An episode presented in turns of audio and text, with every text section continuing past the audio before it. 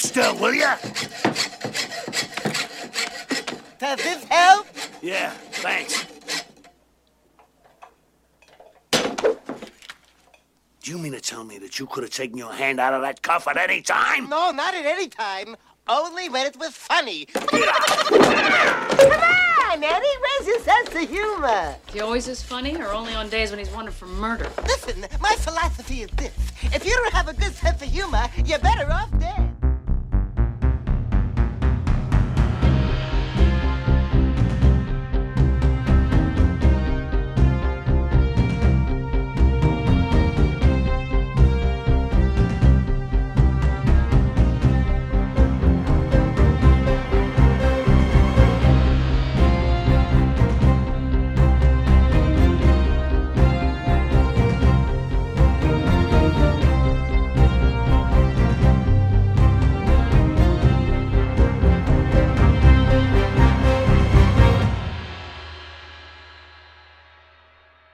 Welcome back, everybody, to Ramblin', an Amblin podcast. The podcast where we dust off the files pertaining to the movies of Amblin Entertainment, seeing what clues were left unturned and what paint marks may have been left behind.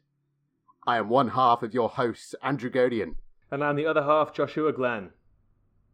and today we are joined by our friend, fellow Warwick film grad, and now film executive with Anton Capital Entertainment, Jack Buckley. Welcome to Ramblin', Jack. Hi guys, thank you for having me. It's uh, it's truly a pleasure. What an intro as well, Andy. You're very welcome, my man. I nice nearly to threw in bad boy film executive, so it's Wow. Very much the bad boy of the industry. Uh, that's the reputation I'm building for myself. Not in that way. As- Uh, oh, in I a mean, cool steady on, way. we don't want any uh, yeah, yeah, problematic elements to our innocent podcast. That's a good start. That's a good start, isn't it? How? Scrap Very it, well, thank you, start man. again. all the better for having you here, man. It, it, like you said, it's such a such a pleasure for all of us to be on here. We've known each other for a while, but I think the first first podcast episode together, so that feels feels like something. I think generally when we talk, we're the kind of personalities that just pretend they're on a podcast anyway. Like pretend that there's like an interested audience hearing somewhere. there are some numbers I can I can, I can back that up. Talk as if We're many, doing many, okay. many people are listening. So, do you want to do the Squarespace ad now, or there are other people that can help you make uh, websites and that. Don't know too many offhand right now, but Uh, free webs? I, I used to have a free website when I was, uh, I think, when I was 13 years old, and it would just be where I plagiarised funny pics that I found online and just put them on my website, and I tell everyone all about my website. also, actually, there was a real thing in my school where everyone had their own website, and uh, you used to rank. You used to put like your kind of dream couples in the school.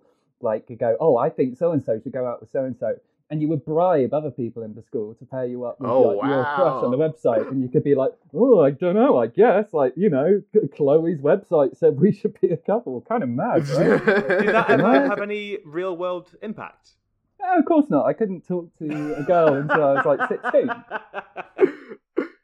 We had a very similar thing with Piczo. I don't know if you remember Piczo. You could put little tunes on there. I used to draw film posters on there and put them up and be like, "Everyone, look at my art that I've traced." I don't know what any of these things are. I was a, a Bebo boy. I used to have my little my little videos pinned to the top of the Bebo, but I, I I never was that creative with my websites. I was quite an on the rails boy. You were coding by that age, Josh.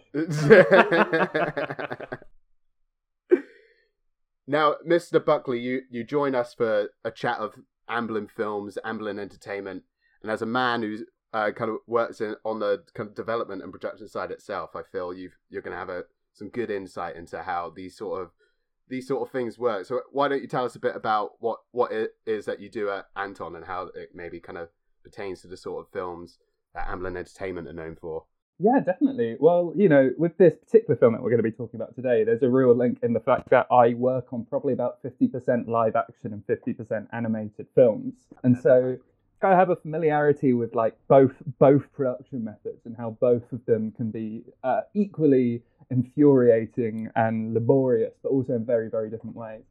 Um, but essentially, you know, what, what, what I do at Anton is just um, what the fine people at Amblin do, really, in that we're a, sort of a much younger studio, obviously, than, uh, than Amblin. Um, building projects in the very beginning and also sort of you know the same kind of sensibilities as well. We're very com- commercially driven as well. All love the money. Uh, but also very very talent driven um, and really just sort of like working pretty much within within genre uh, and trying to find distinctive ways of cracking genre, which uh, Amblin have made a, a significantly harder job by, you know, pretty much owning every single genre. I think I was trying to kind of wrap my brains back to what my earliest possible memory of Amblin is. I think it's probably it's kind of twofold. I think the first Amblin movie I saw was probably Land Before Time, and good solid start. yeah, and I remember seeing the Amblin logo, and it was sort of before I had seen ET, and just being like, "What on earth is that shape? like, what what is that funky shape? It's all jagged and it's weird and stuff. And and it wasn't until I saw ET, and I went, oh, it's it's the it's the alien. Oh, okay. um, but I, I just recall back in the days of like renting videos and i think it was basically about a weekly tradition in our family that we would go to the i grew up in the middle of nowhere in the countryside and so we would go to uh, the the little shop in the village next to ours and they had a little back room which was just sort of like the most magical place you could possibly go into because it was like it was like, oh yeah, these are all new films. They weren't new films. They were like VHS. They were films that were about. I can't remember what the the, the pathway to VHS releases was then, like three, four years old movies. Yeah. But um, it was just like exploring all those titles, and you know, nine times out of ten, it would be an Amblin title that we were taking home. Um, And it was really like, uh, really my earliest cinema education probably came from those movies, and I can really mark the point when I first started like realizing, oh, films are a thing I love. Um, with, with things like Men in Black and Small Soldiers, just immediately Yeah. nailing exactly what I wanted to see when I was seven years old, eight years old.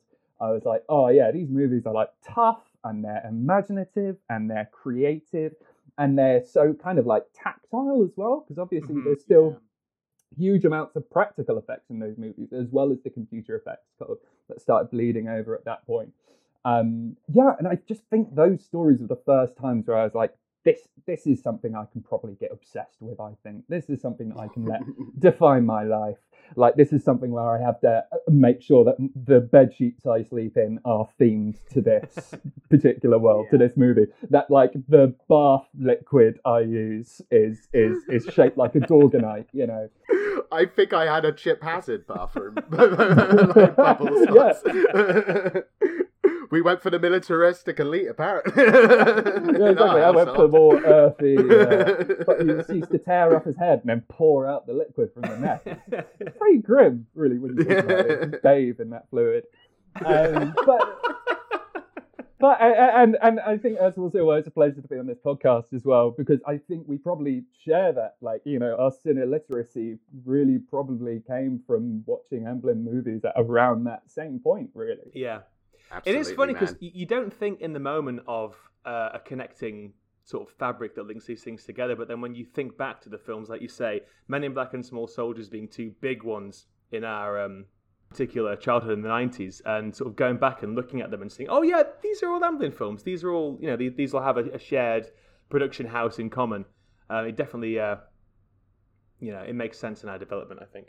absolutely even that kind of description of the video rental shop i can really really relate to because i remember our like the very first video rental shop that i can remember going to had this really dark room with all the adult titles and then just kind of at the end of the corridor was this brightly lit little room that just had all the kids movies in there and, and, that like you say it was that is largely populated with amblin or like amblin-esque ones that Mm. like like ones that you would really kind of pinpoint as thinking like that could be Amblin. I'm thinking like Honey I Shrunk the Kids or or what have you. So and they're they're all kind of in that similar sort of spirit that is a very unique nostalgia to that like 80s and 90s period and it's something that like even to even today some of the films that Amblin put out I think some people might not beyond like the kind of big franchise stuff. Some people might not be that fam- aware that Amblin is behind still Mm. a lot of a lot of Cats. stuff that is going out there. Cats being one. Cats. Yeah, I'll, co- I'll come back for that one. but I think another thing as well. I think the reason that the eighties and nineties are so entrenched in Amblin's identity is because there's there's that. I think there is that thing about opening opening a chest, be it uh, turning on the channel on Sunday afternoon or going into the back room of your local video shop and sort of being shown these titles laid out. It's not like they're all available. Not to sound again sound like an old man yelling at the sky, but not like they weren't all available all the time. You, you kind of had to be passed them down by an older cousin, or you had to just happen to catch them on TV one Sunday. And that element of it being a very, very personal, tangible thing is so crucial to the ones that I think are the big Amblin titles, the, the ones that are generally from the 80s and 90s before everything was so accessible all the time. There's something about the, uh, um, you know, um, wait and see aspect of Amblin. Makes it very special. Definitely, and I just kind of, you know, beyond those titles like Men in Black and Small Soldiers, the uh, only other thing I was as equally obsessed with, like kind of both of those titles at the time, was Star Wars, and it was probably like equal weighting, and it says so much that Men in Black, which was at the time just one film, and Small Soldiers, which was just one film, I held in the same regard as this trilogy Mm. of, of huge world building uh, uh, movies. And I think there's also a groundedness to even the most escapist Amblin movies of, of that period and the period before it. There is a groundedness to it. It's very rare that you really kind of shoot off into space or explore a completely fantastical world. There's always an element of our world or our history or whatever Mhm. within it, which kind of brings the magic so much closer to home. Yeah. A lot of real human emotion. And speaking of that, as is kind of one of the regular features on this podcast, um, I actually I'm not sure if we've spoken about this in the in the you know ten whatever years that we've been friends now, but um, do you cry at ET, Jack? Did I cry at ET? You know, I don't think I did. hmm Don't think I don't think ET moved me. Um, no. Are you do you cry easily at films? Are you a regular film crier, or does it take much to sort of get tears out of that stone? I well, this is the fascinating thing. I cry so easily, particularly if I watch a film on a plane. There's something about Oh, like the, yeah. the altitude. You're I, gonna I think I told you this. I I cried at The Hangover Part Two. on the plane. Which It's part? It's when they, I think it's Part Two, and they find him in the refrigerator. Yeah. Right? Yeah. and there's kind of like I, I I can't remember. I think there's like a montage moment where you kind of see moments from the previous film and that film or something. And it was just like a moment where I was like, they have been on such a journey together. These guys, the Wolfpack, right? That's what they call Yeah, it. yeah. Like, they've been on such a journey, and you know, Just there really- points where it was on ice. well, and- Wolfpack. Yeah. seeing it through. Um, yeah, I really cried at that. Uh, uh, like there is a lot, there's a list as long as my arm of uh, movies Yeah. that I cried to, but ET is actually not one of them. You keeping a tally of this, Andy? I I should be. I'll go. I will go Don't- back and listen. But I think uh, it's fairly to, even. Which to. Way? fairly I was going to say which way does it, It- fall? I, I feel no? like it's much more weighted towards you. I think I know Petros cried um, in the Harry and the Head. Did Griff episode. cry?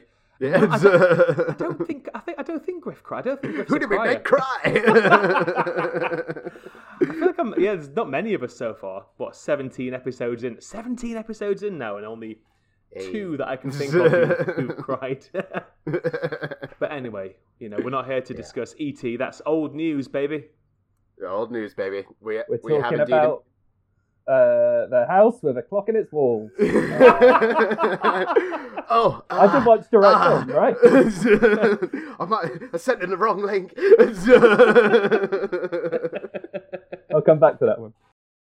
it's not quite a House with a Clock in its Walls time. It is uh, Robert Zemeckis' Who Framed Roger Rabbit time, the film released in the summer of 1988. And before we take off on our journey into Toontown proper, I'm going to hand over to our synopsis PI, Joshua Glenn, to let us in on the case. Hollywood, 1947. Maroon cartoon star Roger Rabbit, played by Charles Fleischer, Can't get it together. He keeps fluffing his lines and his. Uh, I can't do this for the entire thing. he keeps he keeps fluffing his lines as he's. I practiced the whole thing in that accent as well, but I can't do it in in, re- in reality. Do it on the night. Do it on the night. He keeps fluffing his lines uh, as his head is in the clouds over his wife, Jessica, played by Kathleen Turner, or voiced by Kathleen Turner in an uncredited role. As R.K. Maroon himself says, his wife's poison, but he thinks she's Betty Crocker. Maroon, played by Alan Tilvern, therefore brings in Eddie Valiant, played by Bob Hoskins, a private dick who once worked closely with Toon related cases but who slipped into alcoholism and anti Toon rhetoric when a cartoon character killed his brother by dropping a piano on his head. Maroon wants Valiant to drive a wedge between Mr. and Mrs. Rabbit, see? He believes that Jessica is involved in an illicit tryst with local businessman and owner of Toontown, Marvin Acme, played by Stubby Kaye, so hires Valiant to snoop around and catch them in the act. Valiant would much rather not take the case, believe me, but the schmuck can't even play his tab in the bar owned by his lady friend Dolores, uh, played by Joanna Cassidy, so he doesn't really have a choice. He therefore heads to the Toon Review, a nightclub where Toons perform for brain humans, to watch Jessica perform.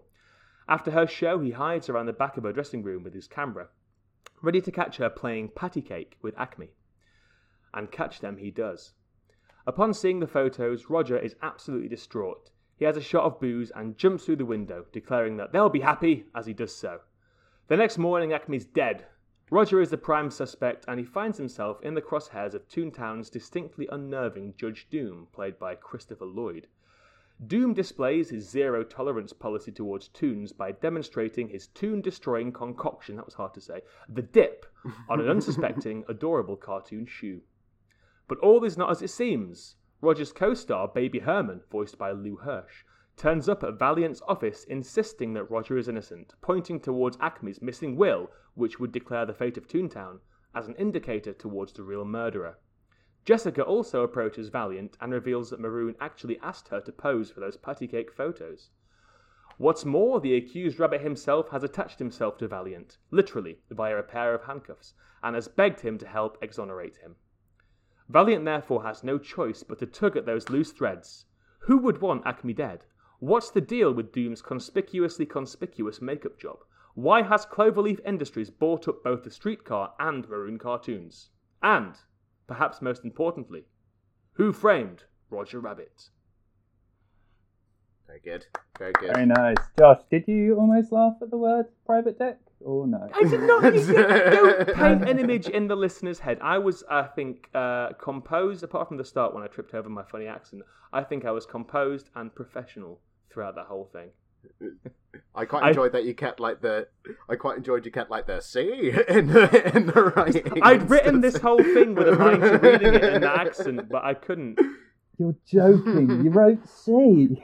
Wait, hang on. Wait, let me find it. Where is it? There Um, it is. Ah, Control F C. C. C. yeah, Maroon wants Valiant to drive a wedge between Mr. and Mrs. Rabbit. See? That's what I do. There you go. finally gets it. Yeah, much funnier the second time hearing it as well. That was Jack Buckley. Thank you for joining us, Jack. Let's clap him up. Now, Jack, was this very much one of those Amblin movies that was in that uh, room of uh, uh, kind of entertainment enlightenment when you were younger and back in the video shop?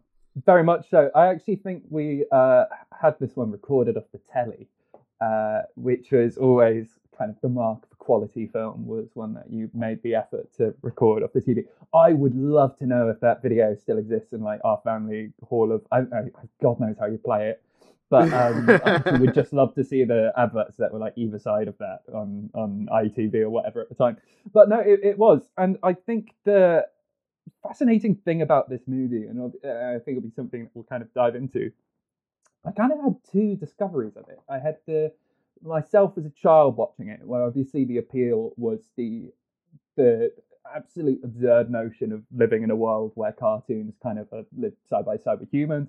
All of that Mhm. wackiness, all of the joy of seeing Mickey Mouse and Bugs and Daffy and Donald in all of these scenes, like that that crazy mix, um, and all, of the like Tex Avery uh, kind of wacky violence as well. Absolutely loving that stuff. and then I got it on DVD. I think possibly when I was 21 or 22 years old. I got it on DVD for Christmas. My cat bought it for me. Ah, Um, good cat. In in a in a tradition that still goes. 30 years old. Cat still me presents. Um, incredibly, ever more decrepit cat uh, buys, buys me gifts. Um, and, and got me Who Framed Roger Rabbit, and I was like, oh yeah, I used to love this movie, right? And I, I think there is for people who, I, I think for the casual viewer, probably would remember it as like a family film. Uh, and I remember watching it and being blown away by its like, a the raunchiness of it all, obviously. Also, just the the homage and note perfect film noir Yeah. of, of everything, oh, the the whole texture of the film through like ev- every single element. Um, but also just it's it's pain and something that I've grown to appreciate more and more recently is that like its painstaking detail in its like historic depiction of Los Angeles and just everything that it's doing and that and how how that just adds so much more weight to this real world. I don't know. Like, so I had these two discoveries, one as a, a child and one as an adult. And Yeah. it's kind of the two Mm. modes of viewing that I think that film welcomes as well. And the reason definitely. why it was such a huge success and the reason why, you know, when they saw that book, when they saw Who Censored Roger Rabbit, they kind of immediately knew that they had an opportunity for th- that kind of, um, you know, that triple threat, that co-viewing uh, uh, golden nugget, the, the thing that Yeah. can get both kids and adults absolutely engaged. Mhm. Definitely.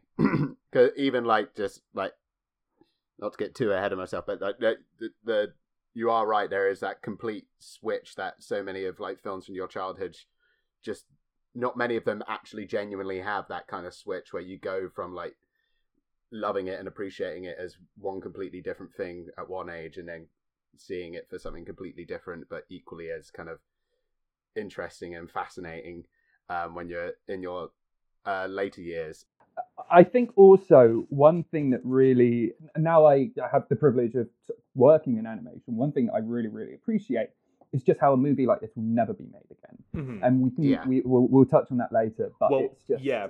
the, such a rare experience to watch something and be like, yeah, well, this will, no one will ever do this again. No one will ever take the time to to pull together that colossal team from five different countries who Yeah. painted every single cell, who worked out how to move the camera to make those animated characters in a world where we rig animation mm-hmm. characters and it makes that process so much more sort of streamlined. Still painstakingly difficult, but makes it much more of a, a process as opposed to like a real solid labor. Mm. Like um, Yeah. the idea of someone going in, unless you're like Chris Nolan and you're the kind of director that can just walk into a studio and be like, "I want to do this," and they go, "Yeah, all right."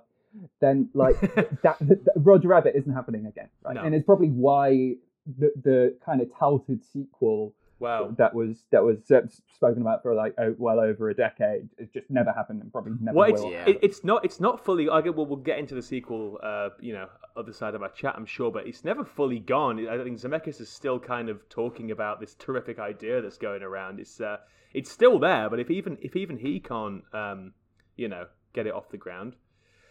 Malcolm, that tells welcome to something. Marwen's ruined him. He's uh yeah, he's, he's I don't know. You make Back to the Future, you make this. Uh, you've kind of got you've kind of got pretty open Carte brain. blanche for a while. Yeah, you can make as many Marwens and as many Polar Expresses as you choose, and you still keep getting that money, don't you? I mean, on, on on on that topic, I guess it's kind of so interesting seeing that the previous filmography, like a movie Mm. like Used Cars, which is so fun, but also dripping with cynicism Mhm. and Mhm. anarchy as well, and you kind Yeah. of see that. You see that in Back to the Future, really. You see that. Oh, anarchy, definitely see you that do. Yeah, yeah. cynicism and that fun. And it's it's kind of that is the the triple threat of Zemeckis in his best films. And then I kind of think there's a period after this where he starts working with just two of those. It's kind of like works like the triangle, you know, where it's like you can have the anarchy and you can have the fun, but you'll lose that cynicism, or you can have the cynicism and have the fun, and you lose the anarchy. And now I just think he's a pure sentimentalist, and I, I, I don't know if Mm. that's like age or if that is. I don't know. I don't know what what what happens to a filmmaker for them to kind of lose those elements that you My, my, my, my theory is that um, right up until the early 90s, it's, it's a pretty, I mean, it, it's, it's a slightly bumpy, some are better than the others, but there's a really interesting, like I say, cynical entertainer that made everything from I Want to Hold Your Hand all the way through to Death Becomes Her. But then Forrest Gump comes along, and that scores, you know, the, the, the big uh, financial and critical and awards kudos.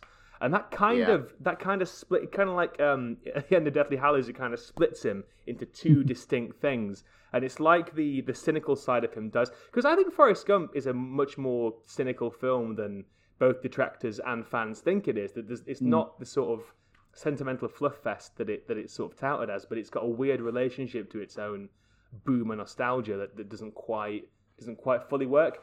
And I do think that it's having that kind of success that kind of fundamentally changes a filmmaker's DNA. Um, like, I mean, look, at, look at um, not to get ahead of ourselves, Andy, but looking at like Spielberg with Schindler's List success, that changed his DNA to a point. And there's a really interesting Yeah. early noughties uh, paranoid sci-fi thing that he's got, and even like beyond sci-fi, you got things like Munich and and Bridge of Spies. Um, I think it really works for Spielberg, whereas Zemeckis, save for the occasional contact or um, uh, I don't know what else is. Uh, what lies beneath pretty good. Castaway, I guess. Castaway. You know? Yeah, save for those occasional sort of mid to late career high points, it is largely faltering in this weird little sentimental paddling pool. it's, it's it's funny though because you look at the stuff that he's been attracted to like you look at the story the real story of welcome to marwincall and then you look at like the witches like you look at the Roald Yeah. Story you don't want to look at the witches, see, like, do you? well, you can you can understand if you take this like Zemeckis approach of anarchy and cynicism and sentimentality and kind of roll it up into a very um a, a, a, like perfect little ball. You can see how those stories could be so good with all of those Mm. three aspects kind of weave in it, but you're just lacking.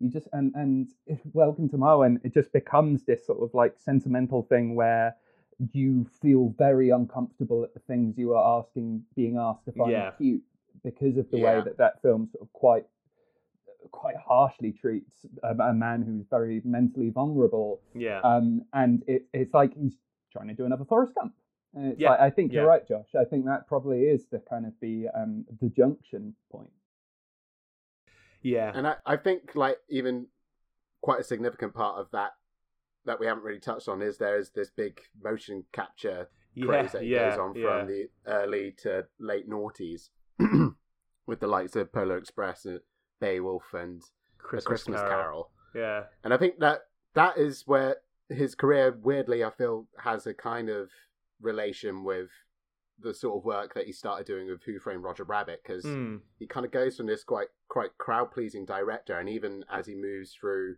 from Roger Rabbit into equally kind of diff- different technical challenges on Back to the Future sequels, and then the big challenges in Forrest Gump, to then move into this uh, fascination of motion capture. There's also that technical virtuoso side to him Mhm. Yeah. that I, I feel like whilst Back to the Future in '85 was a big effects blockbuster, I feel like that kind of interest starts here Mm. with Who Framed Roger Rabbit.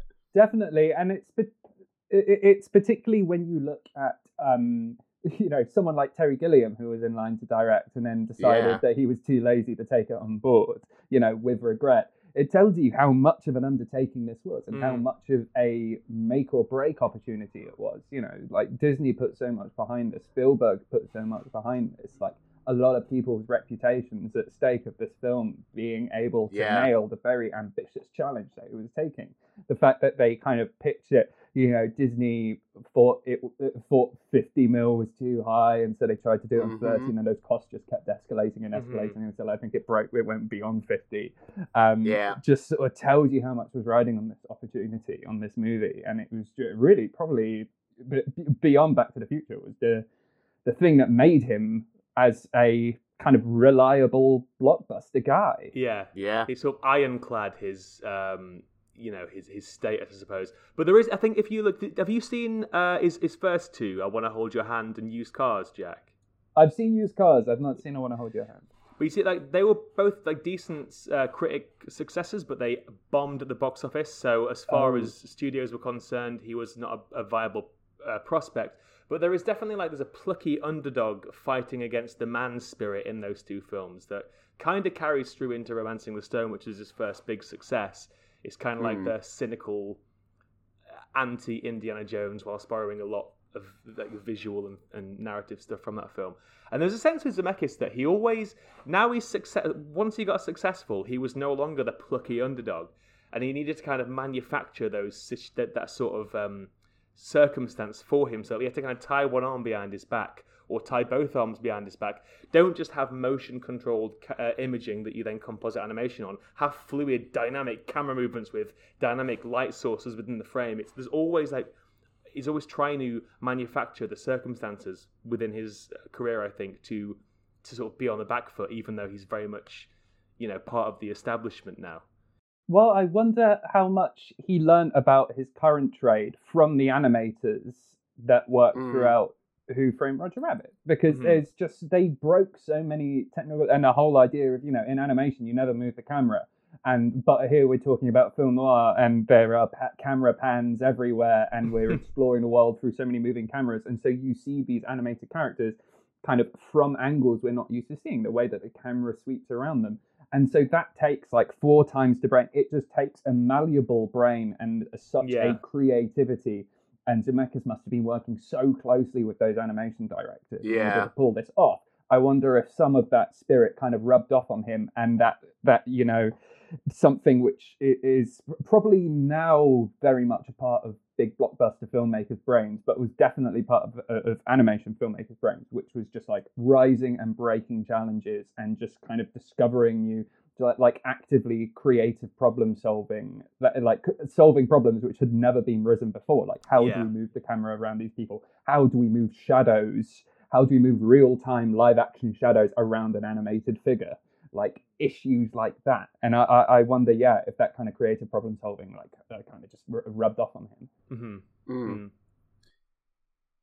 Yeah, and to try kind of give a bit more flesh to this kind of production narrative, I think it's interesting to hear like you saying that he is this kind of plucky young aspiring filmmaker, and the fact that his history with Who Framed Roger Rabbit goes back right to 1981 when Yeah, yeah. Disney f- first bought the rights to uh, the novel by Gary K. Wolf, which was published in 81. Quickly, they bought the rights. As you said, Jack, there's that clear kind of uh, wide audience appeal to the project in and of itself. Zemeckis at this point does offer his services, but then after I Want to Hold Your Hand and Used Cars aren't particularly well received. Like you say, Josh, they they've got no interest in handing it to this this young uh, filmmaker, no matter how ambitious he may appear to be. Um, and while they Disney were quick to buy the rights, there's this kind of strange simmer period, as I can best describe it, in the early '80s, where not a lot of movement actually occurs with the project. They try some animation tests. There's one where Paul Reubens voices Roger Rabbit, that uh, Darrell Van Citters uh, an- animated and directed. But uh, beyond that, there's not a great deal of like talent being attached at all.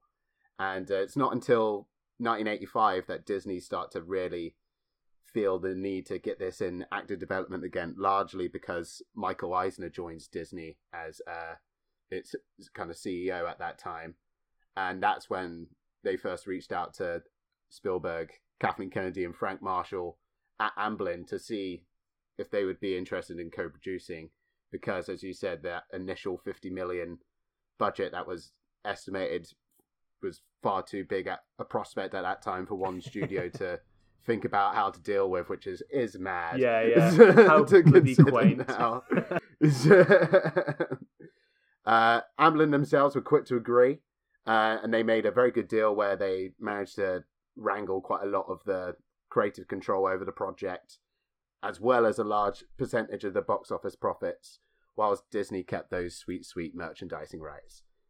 And I think it's hard to imagine Who Framed Roger Rabbit being the film that it is and featuring the kind of be it background characters or even scene characters that it has from all these uh, various companies and studios of animation if it wasn't for Amblin and the Spielberg clout coming on because one one of the first things he does is set set up discussions and meetings with the likes of Warner Brothers and Fleischer Studios and uh, Turner Entertainment to see how many characters they could get them to lend for the the sake of this film that would wants to populate with as many recognizable characters as it can to b- both build into that nostalgia and kind of tap into that potential of this crazy world where cartoons exist in real life. The quirks of the, the that Yeah. kind of arrangement are Yeah, so yeah. funny. Like Yeah. Daffy and Donald Yeah. ducks must be equal equally skilled piano players. Yeah, yeah. Um, but I mean that, that that that again a creative challenge. It's like Yeah. okay, how do Yeah. we make that an interesting scene? Oh, we do the dueling banjos, but we do it with pianos, and you know, Yeah, ex- yeah, yeah. amazing scenes where like Daffy is playing it with his tail feathers. It's it's mad, but there, there- there's a rumor that um, for Hobbs and Shaw there was a stipulation in, in Dwayne Johnson and Jason Statham's contracts that both had to have the same number of punches. I don't know if that's true or not. but That's all. That's all those movies, man. That's Yeah, a, that's yeah. a genuine con- contractual obligation across that Yeah. entire franchise. It reminded me Natural evolution. Yeah. It all started here with Daffy Duck, Daffy and Donald. There's a But it's clear parallel there, isn't there? It's it's it's funny because this feels like a real foundation of like blockbuster filmmaking now, and Mhm. you know we're talking a week after Space Jam. Oh. Yeah. next generation, long that would whatever take to come up. The final nightmare, Yeah. is- is and that's a real kind of like IP splurge. Yeah. And Yeah. o- o- obviously, this feels to be you see uh, c- companies, studios which own huge estates or own huge properties, kind of thinking about like uh, Scoob, like how do we bring in the Hanna Barbera collection Yeah. into this? All the How do things we, we start to spin own. everything that it does? and you see like kind of the, the, the Marvel universe, the, the decade long approach to how do we get all of these characters together, it, it kind of like equally working together. It really is kind of like this feels like one of the first that really yeah, uh, pulled it does together, feel an origin and it's interesting to like compare it to a later Amblin film, Ready Player One, which kind of Uh-huh. does Yeah. the similar thing, pulling together all of these disparate things and being like, oh, I wonder what it would be like if we had the Iron Giant and Akira Mhm. like in the same movie, like, oh, Yeah. and it, it's that same kind of like escapism, but I feel like in this it plays to a childish part of your brain where those characters play together anyway. Like Yeah. all Yeah. cartoons, kind of you when you're younger, you don't know the difference Such a between perfect way to describe it. 20th Century Fox and Disney like Yeah, is yeah. irrelevant. It's just like Toonland, like Toontown is in your head. Yeah, yeah, yeah, yeah, yeah, absolutely, yeah. And I, I, I, I, I almost think that the two are barely equatable. Like what, what, what this is utilizing that for is is so it's in a different world to what sort of the cynical nonsense Ready Player One's doing. Spoilers for that episode, you know, two years from now. Josh isn't a As soon, fan. as soon as you see Dumbo fly up to Maroon's window, it's like ma- like I watched it when when I watched over the weekend. I was just like grinning ear to Yeah. ear. And then when you see the broomsticks like sweeping up Yeah. outside, and you have that wonderful tracking shot where you're kind of Yeah. seeing this, this mix of characters. It really does transport you, and it's even sort of like quirks like. Uh, I, I mean, the plan was originally altered, but the fact that the the Toon Squad, who Yeah, I yeah. to this day I say like, if Disney Plus ever approached me and be like, "What Disney ancillary series would you want to make?" I would do the Toon Squad like procedural show, uh, absolutely. but like that was originally going to be like a kind of Seven Dwarfs, a, Yeah, kind yeah. of a, a, a satire, I guess, where you have like Smart Ass and Psycho and all, all, all of these different horrible. You've got yeah, you've got stupid, smart ass, greasy, wheezy, psycho, slimy, and sleazy. But then slimy and sleazy were eventually written out because it's too many. Uh, I, I guess also the Too many damn weasels. Slimy and Greasy feel like they're kind of in the same Yeah. Like, but but I- no heartbreak. I guess you could say the movie's slimy and sleazy enough as it is. Um, sorry about that. I know. You know what? When I was making my notes, well, when I was making my notes, I did uh, think to myself, "That's a thing I'm going to say later on," and I just said, I've got a few one. of those too. Oh my, oh my word. See, see if you can the- spot them, listeners, as I clear my throat. And it's and almost demand like a clean channel. Um, here's, do you think? Do you think Bugs and uh, uh, uh, Bugs and Mickey would be friends? Because they seem to be very amicable in that kind of parody. they do seem very amicable. I don't I I know don't wonder if that enough. was a stipulation. Yeah, well, it, it was. It, uh, the stipulation was Mickey, Mickey and Bugs have to share the scene. They could only, for some reason, they could only be in the film if Yeah, they shared a scene together. I just wonder if it was that they had to be nice in the scene. Did they have to be nice right, in right. the scene? well, weirdly enough, go, going back to um, our first exposure with these films, I, this is not really my kind of relationship with this film is a bit muddy. I, it's not one that I recall seeing in its entirety until pretty recently. But the, the one lingering image I have is being at my grandparents' house in Birmingham and just sort of sitting in front of the TV, channel surfing, and happening upon this thing where there's a man, a real life man, falling out of a window and falling past Mickey Mouse and Bugs Bunny. And even as a kid, I must have been about 10, thereabouts. Even at that age, I was weirdly aware of, of studio Whoa. systems and, you know, that there are these delineated um, characters as part of different studios. I thought, how on earth are these two together in one film? And it became this like hallowed object over the years that was uh, almost like a, a shadow of a film that I was always one step behind, and, and just somehow I could never quite catch up to uh, Roger Rabbit. Um, so yeah, so, so yeah, Mickey Mouse and Bugs Bunny sharing a scene together is an image seared into my head uh, from childhood. Well, you're not alone because Bob Hoskins' kid like didn't Mm, speak to yeah. him for like days, and then eventually was like, "You worked with Mickey Mouse and Bugs Bunny, and you didn't tell me." Like, oh, fully the Dad. I ca- I can imagine that rights issue was uh, those rights issues were enough of a headache to kick off kind of the, Yeah. diving into the production of this. But I think it's only really the start of the the pain. Really is getting all these yeah, getting yeah. all these rights. Uh, Zemeckis is hired in '85 off the back of *Romancing Stone* and *Back to the Future* doing so well, and clearly after making one of the biggest blockbusters of all time, you, you're going to have pretty pretty free reign to choose what you do next. But he sticks with his mentor, as it were, with Spielberg, and goes back to Roger Rabbit, who he first met in the early '80s. Uh, Zemeckis and Spielberg kept Jeffrey Price and Peter S. Seaman on board as writers. They were already attached at the time throughout the early 80s. Um, but and for inspiration, the two writers, and I think this kind of the tail end of this point, Jack, kind of I think speaks to your point about how Amblin really keeps a grounding to keep these films from being just complete otherworldly fantasies.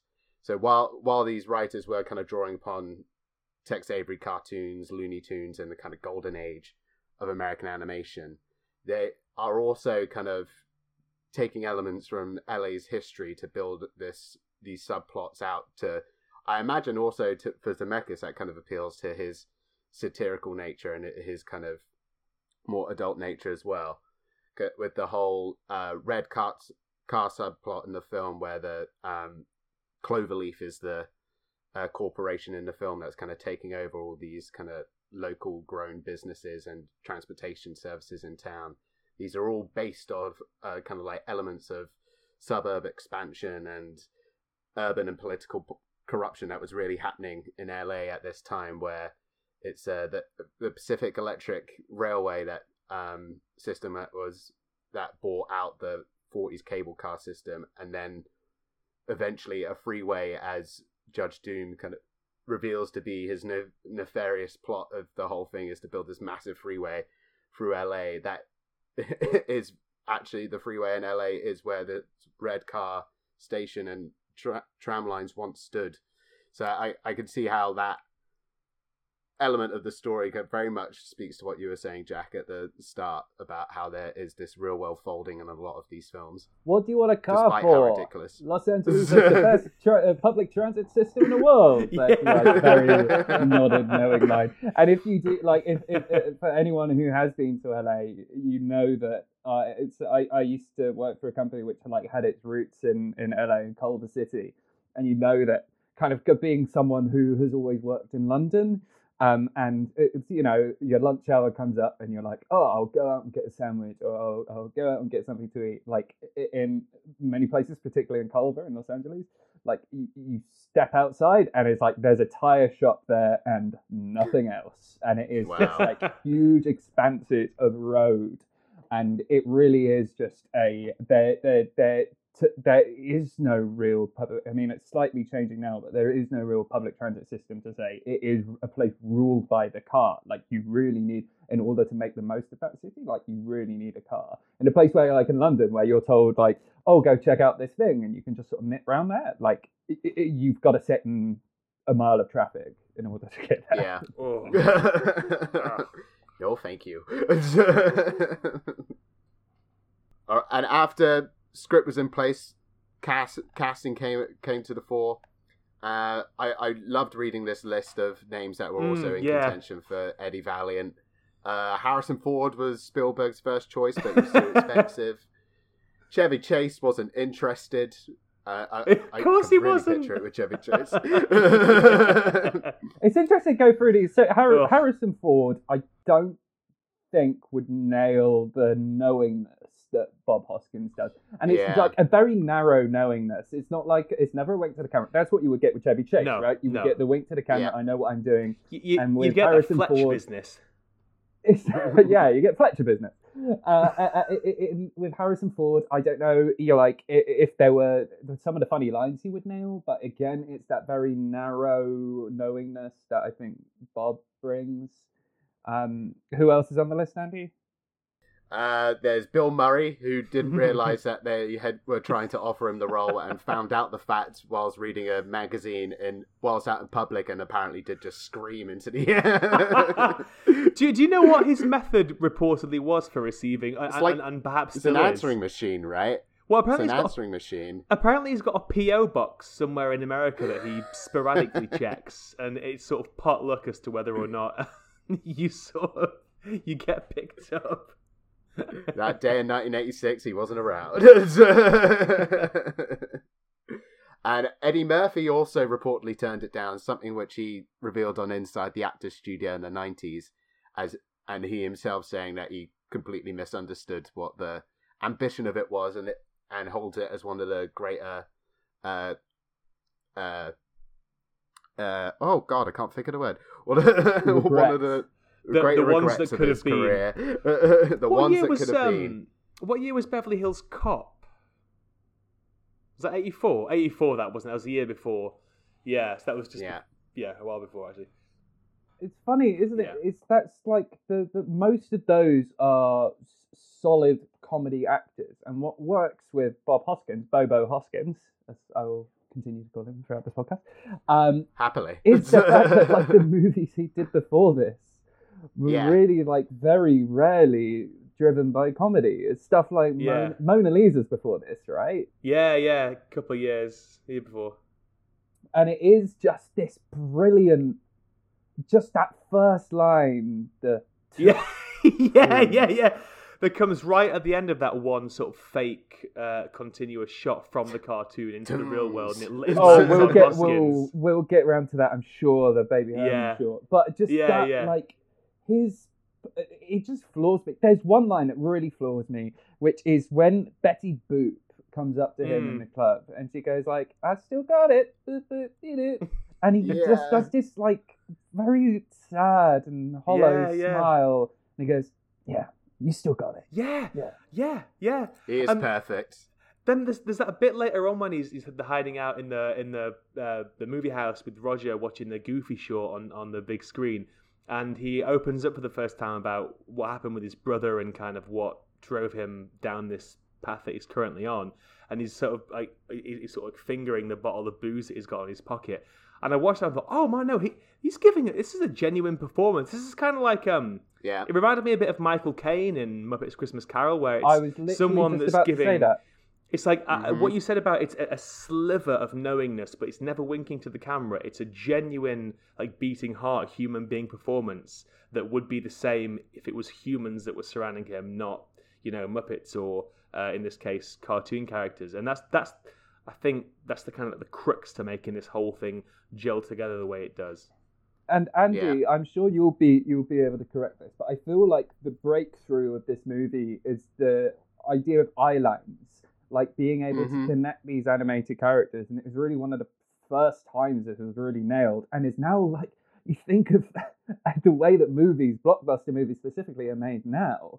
You have nothing to act against apart from a uh, uh, uh, often like a light with a face above it or a couple of ping pong balls on a stick or whatever and that's what you're meant to be looking at like bob hoskins is really creating this mode of acting like before your very eyes in this movie He really is. It- He really is. it's staggering and it's yeah it, it, it, it's just again another one like that kind of like ip assemble idea of filmmaking it's like acting against nothing creating the co-stars through effects and It's being able to convince you yeah exactly it's like it really is uh, an, an, another like pivot point really another another junction Mm. point Uh, and even even more to kind of like the what Bob Hoskins brings to it, and what he also had to kind of go through the preparation is one of the first things that he did when he got the role was go through this kind of mime training sessions to which they were blocking out all the movements to be done in camera. So If you for the eagle eyes, if you keep your eyes on uh, the like live action actors' hands during scenes where they're involved with a cartoon character, their fingers are closed so that the animators don't have to animate in between those Ah. gaps. 'cause that- Oh, that's good. That's good. but and, and all that's blocked out previously to, to the point where it's either to nothing or he's acting alongside kind of crude rubber mannequins Yeah, or yeah. Charles Fleischer himself who is voicing Roger now would turn up on set in a rabbit costume and say the lines from off camera but such a like and as you say J- Jack he's kind of carrying this kind of form of performance throughout it because he is the individual in the cast who is the only I think pretty sure I'm right in saying he's the only live action member of the cast who is who by himself with animated characters for the most part. Most other characters will have other humans with them in, in scenes. Bob Hoskins has entire sequences where he is by himself with animated characters. Uh, such was the intensity of this experience that he would he said he suffered hallucinations for two weeks after the film wrapped and he felt he couldn't take a job for a for a year afterwards just because he had to really get it Oh, out really? of his system.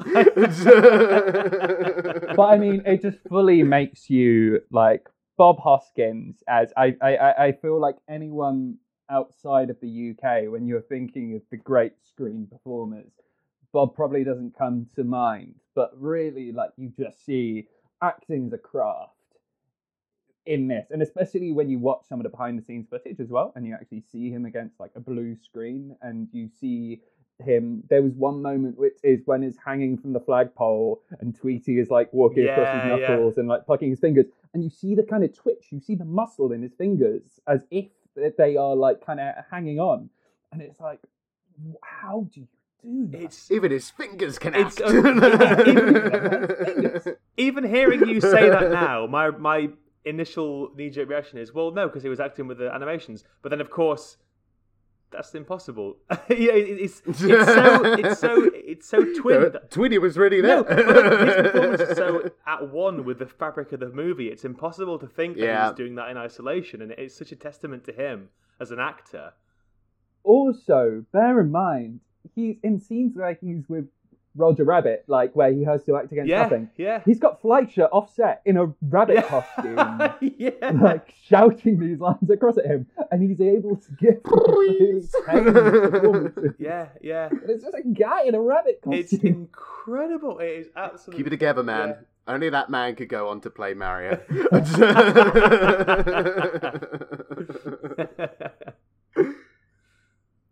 Uh, in terms of other casting, uh, Christopher Lloyd at this juncture feels like it, this would have been a bit of a no-brainer, Mhm, Yeah. considering he had been with Robert Zemeckis on Back to the Future.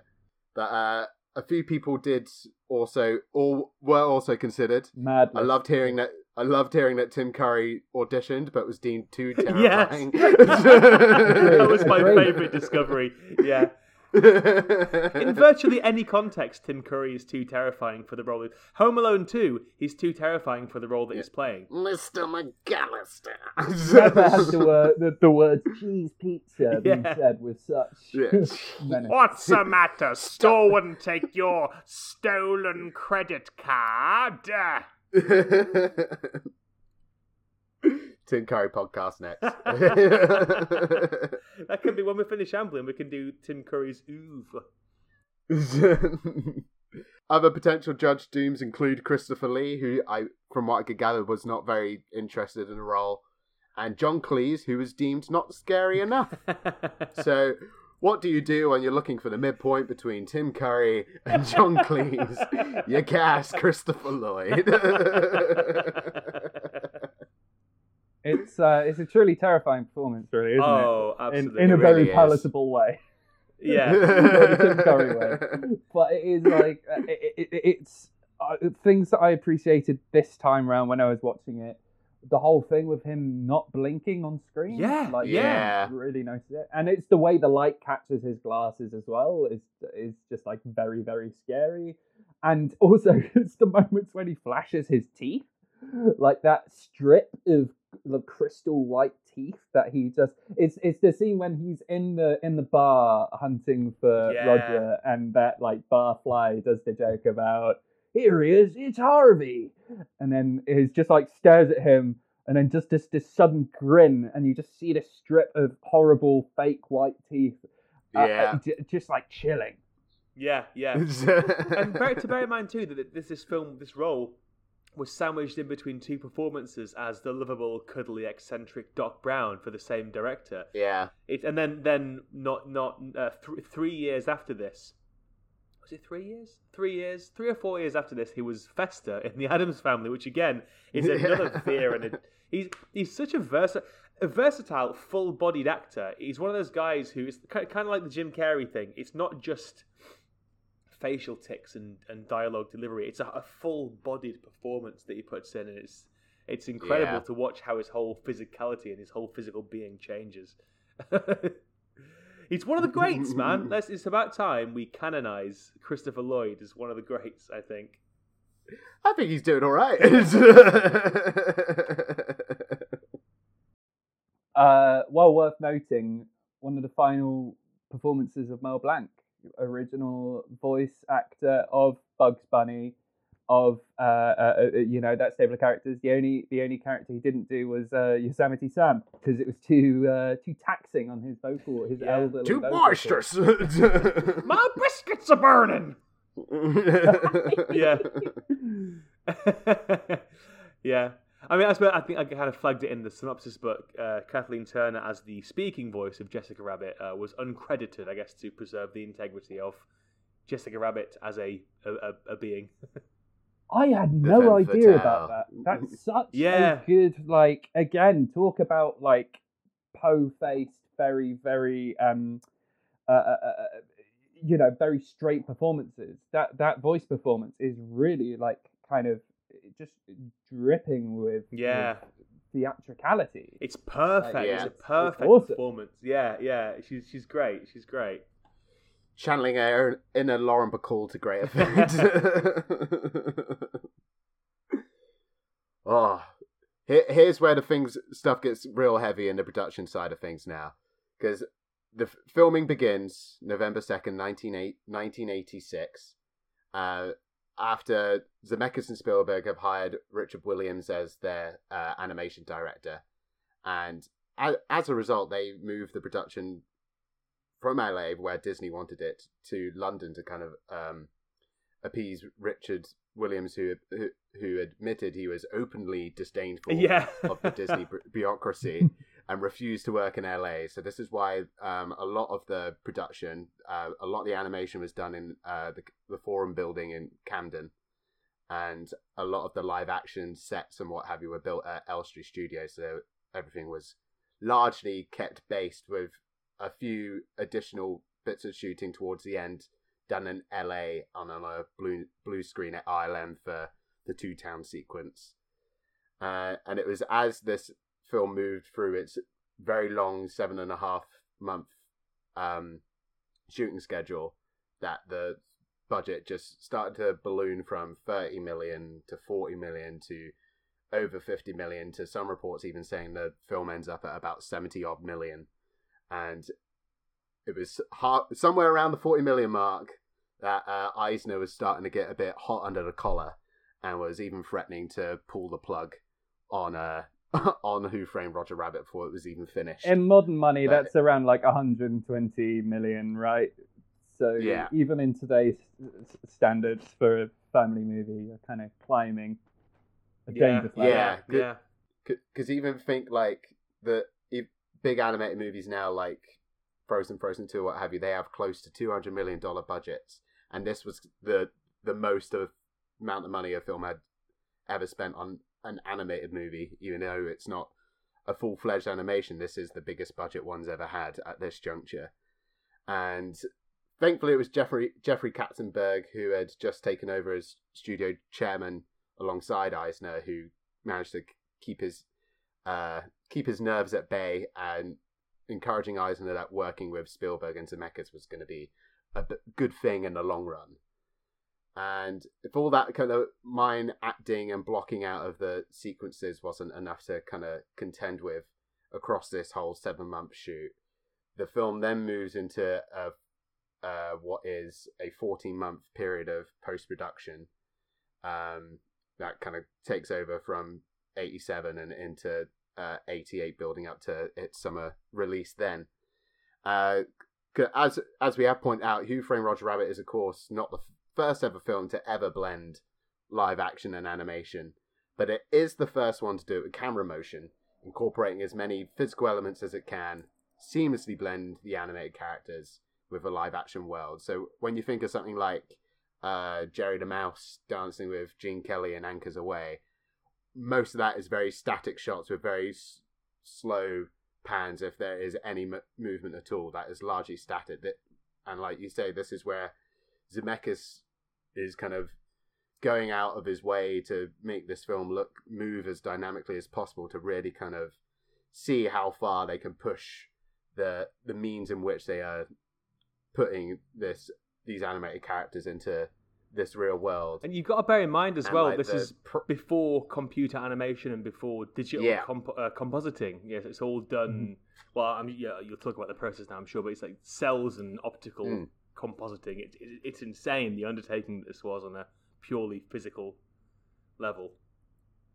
Absolutely, like you like you say, it's all traditional hand drawn cells and optical compositing, uh, and the process was a, an arduous one because first the animators and artists were given black and white printouts of the live action film itself, which they called photostats around on the set, and they would then place their animation on top of them, and then uh, then drew the animated characters in to match the action of the live action footage. So this is literally a frame by frame process of matching each action to ha- what the um, crew had done on set. So every kind of like moving furniture or dangling gun or spouting water is suddenly filled in by an animated character to make that seem like a seamless action.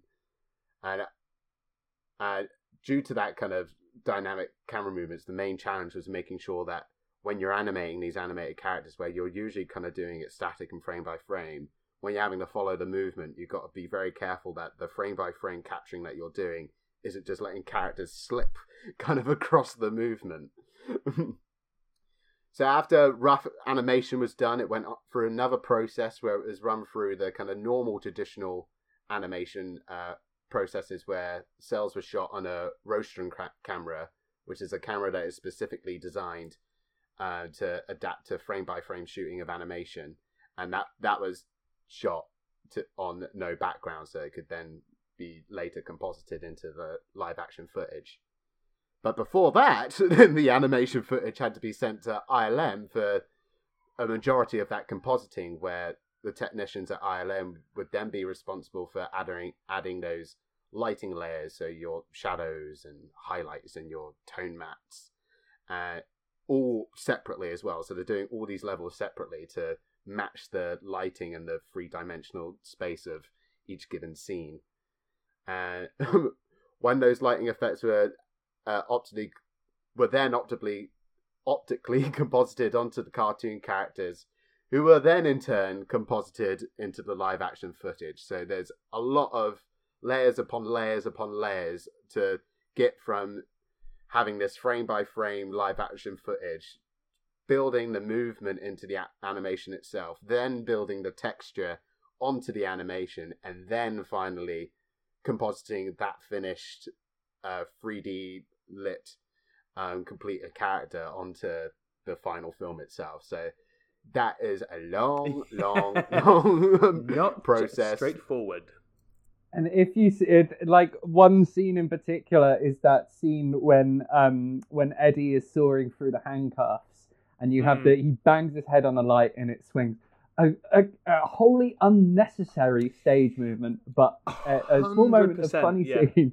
And then that light swings around, and you see on Roger the way that the kind of shadow Yeah, moves yeah. around him. As soon as you enter that scene, knowing that that's four different layers of, of animated, uh, like four different Yeah. animated layers over each every single frame, and you see the way that the shadow and light moves over him, it really makes you feel like no one would have noticed. Like you could have just done the scene, and the light is just normal. Yeah. light- a light bulb turns on, Yeah. and it's fine. But there's just something, you know, when we enter into a film noir, we expect this kind of dynamism with light. We expect that kind of free, free swinging light bulb. Yeah, it yeah. adds so much to that genre. It's purely genre lighting, uh, and it just again, it just tells you the kind of love that went into this movie. Yeah. And no one was sitting in that audience being like, "Oh, look at how the light goes over Roger Rabbit," because by Yeah. that point of the film, I think it's around forty minutes into the movie. Yeah. You're kind of like Ro- Roger's one of the cast members. Yeah. Like that light might Yeah. as well be like flinging over Bob Hoskins. like it moves in exactly the same way. Like you are not, you are not impressed. Really, you should be. But you're not impressed. Yeah, yeah, yeah. it's not until you're sat doing something for something along these lines where you finally go like, ah, yeah, shit. Yeah. They didn't need to That's do really that. difficult. We'd have been impressed without the swinging light, but with the swinging light, Robert, you don't need to do that.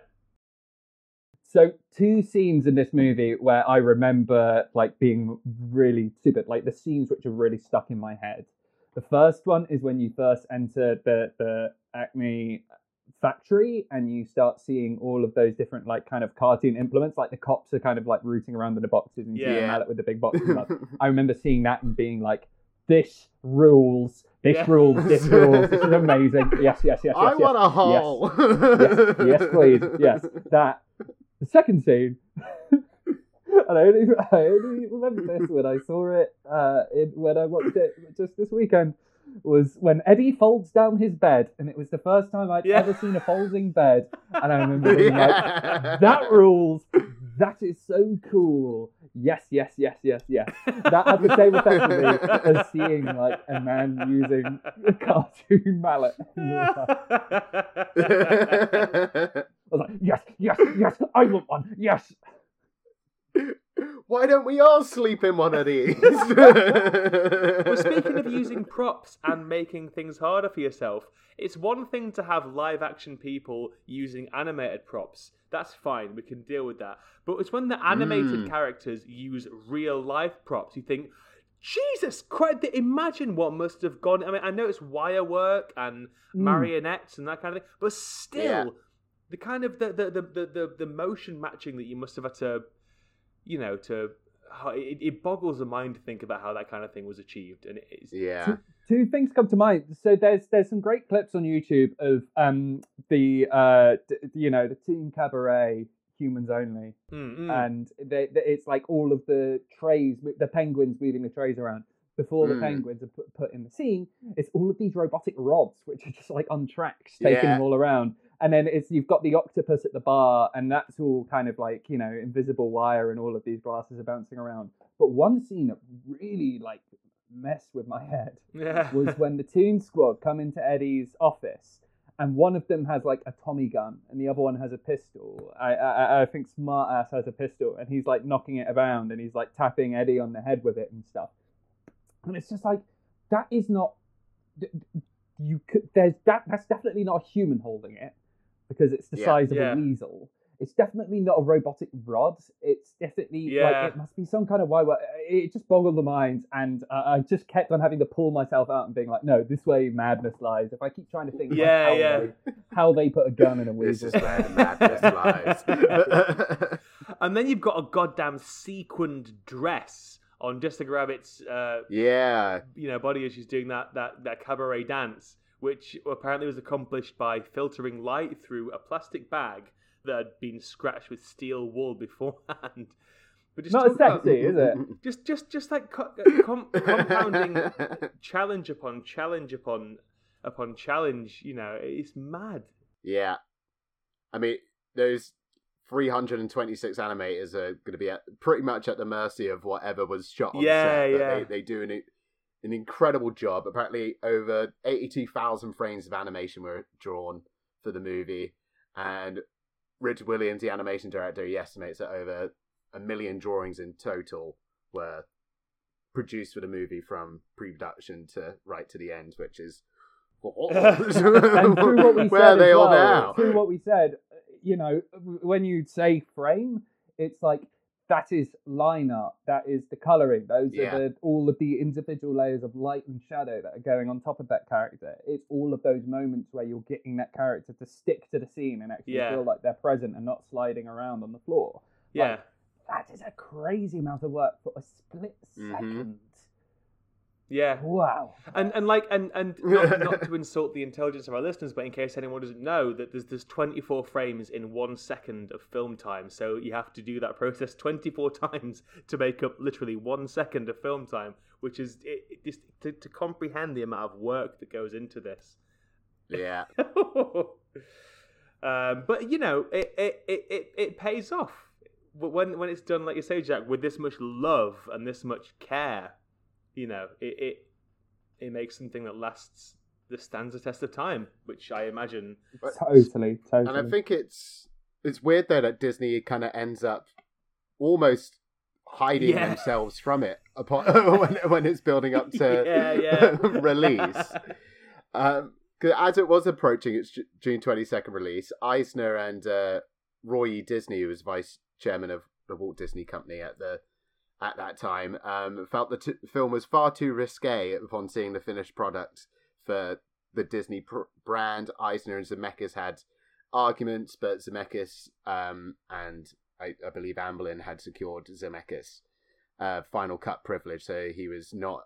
He was in no way made to feel like he had to change anything, so he didn't.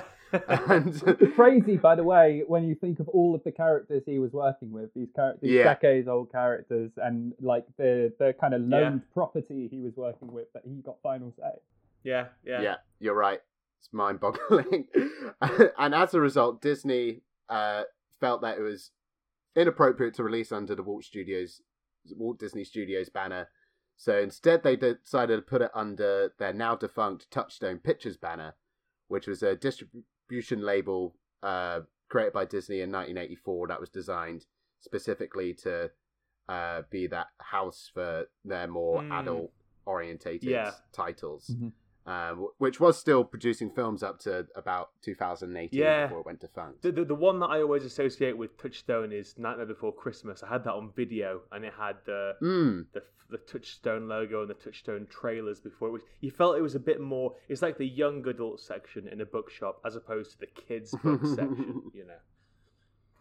yeah. That, wait, mean, there's, it's a good- there's a there's a, a thing that I want to reference here, and I just need to find the quote for it. Oh, sorry, this is very unprofessional. Uh, I do this If all, I don't all find the it, time. Let's vamp for a moment. Ah, Jack, come on. See, find your notes. See, Control F, huh? uh, We'll hang you just when you're one more out one more little search. dry. Um, Well, Um, Andy, while Jack's searching for that, what's your connection to this film? Do you have a childhood connection. to this It's not. film? It's not much There's not much of one. No, it's like again largely recorded off the TV one Christmas. Yeah, like like like many a good Amblin film of, of episodes past. Yeah. yeah. Where I cut out the Radio Times blurb and stuck it on the back of the videotape. That is rad. I love that. Would you take the tab out of the tape as well? No, no, we went never You, went you- that you- far. You, you- you never know, a better one might come along that you might want to. Okay, all right. I think Jack's got it. That was uh, yeah. Yeah, I'm gonna have to try and do it off the top of my head. Um, but again, like Touchstone, that's another logo which is just kind of burnt into my head, like that kind of Mm, like yeah. rough thunderbolt thing. It's a like cool that logo. that comes down. It's Cool just logo. like it's the Arrested Deve- in one of the later seasons of Arrested Development where they're like, Yeah. uh, oh no, we make the thunder hitting a tree kind of movies. You know, Yeah. it's just like describing by, like the logo that come before them Yeah. is exactly kind of like Amblin Touchstone. It's their hallowed the hallowed halls of, of, of these these recognizable Yeah. production companies, production studios. Absolutely. Mhm. and I miss it. I miss seeing it in new releases. Come back, Touchstone. Uh, I can't imagine Zemeckis or Spielberg were really cared too much once the film was out in the world because it, of course, went on to become a worldwide smash, making three hundred million dollars worldwide. Highly praised by critics for its uh, story, comedy, its innovation in both performance and visual effects, and it is one of these films that is now widely regarded as being one of the sparks that kind of allowed the modern animation scene to really come start building momentum and particularly into that Disney Renaissance period in the early 90s so much so that and your the aforementioned, eh, aforementioned Nightmare Before Christmas there Josh Yeah. uh, that and Who Framed Roger Rabbit are now Disney now retroactively Yeah. um, cool Disney movies. Yeah, yeah, yeah, Shits. We were But like, It's crazy. like you kind of look at the knock-on effect that it had, like Jeffrey Katzenberg going on and doing everything at, at, at- at DreamWorks and kind Mm. of the, yeah, Yeah. yeah, yeah, everything Shrek-wise, but also Spielberg and like the spark that it gave him in the world of animation. It led him to creating what is quite possibly the best TV series ever, The Animaniacs. Yeah. uh, home home of uh, uh, Yakko Warner, who I have based my entire personality of since like the age of eight years old when I first saw him. Kind of like you know a handsome, smart ass. Yeah, absolutely. As soon as I, as soon as I saw Yakko Warner, I was like, this yeah, all makes sense now. Yeah, exactly, yeah. Good taste in trousers. he does have good taste in trousers. What I say good taste in trousers. Trousers are all Yakko Warner wears. it's one wardrobe costume. One costume wardrobe. But I've to kind of build on a, lot of the kind of points we've been touching on here. To kind of let's just let's just go to town on this bad boy now. Let's go Um, Toontown. Let's go to Toontown on this bad boy. Yeah, let's go Toontown on this bad boy. um, I think particularly coming into light with this and the, the way you described it at the start, Jack, is it, it is one of these childhood films that does have this complete switch for you whenever you watch it at a later point because you are you you do just you love the idea that there are all these characters that you recognize from your favorite Disney movies or favorite cartoons, but when you're a bit older and you start you start to realize why Who Framed Roger Rabbit is something that has never quite gone away and has always remained a favorite across generations. And I think that is for me a, a, a large part of that is because it doesn't put its focus on these IP characters or these iconic characters it builds a genre picture around original characters and an original story and allows them to kind of own the movie and everything else is just kind of background. Uh, when you do compare it to something like, to be fair to the film, I haven't seen it, but Space Jam: A New Legacy is all about Warner Brothers putting its specific I- IP, Mm. yes, populating the background, to, but to the point where it's not. It's not even kind of a genre story anymore. It's literally just about like how do we get these elements of IP Yeah, all in one yeah. space, as was, uh, and even going a bit further back to that when you look at Space Jam in the nineties, Yeah. that is a amalgamation of these two of an iconic global figure in Michael Jordan being paired with a with a separate studio IP.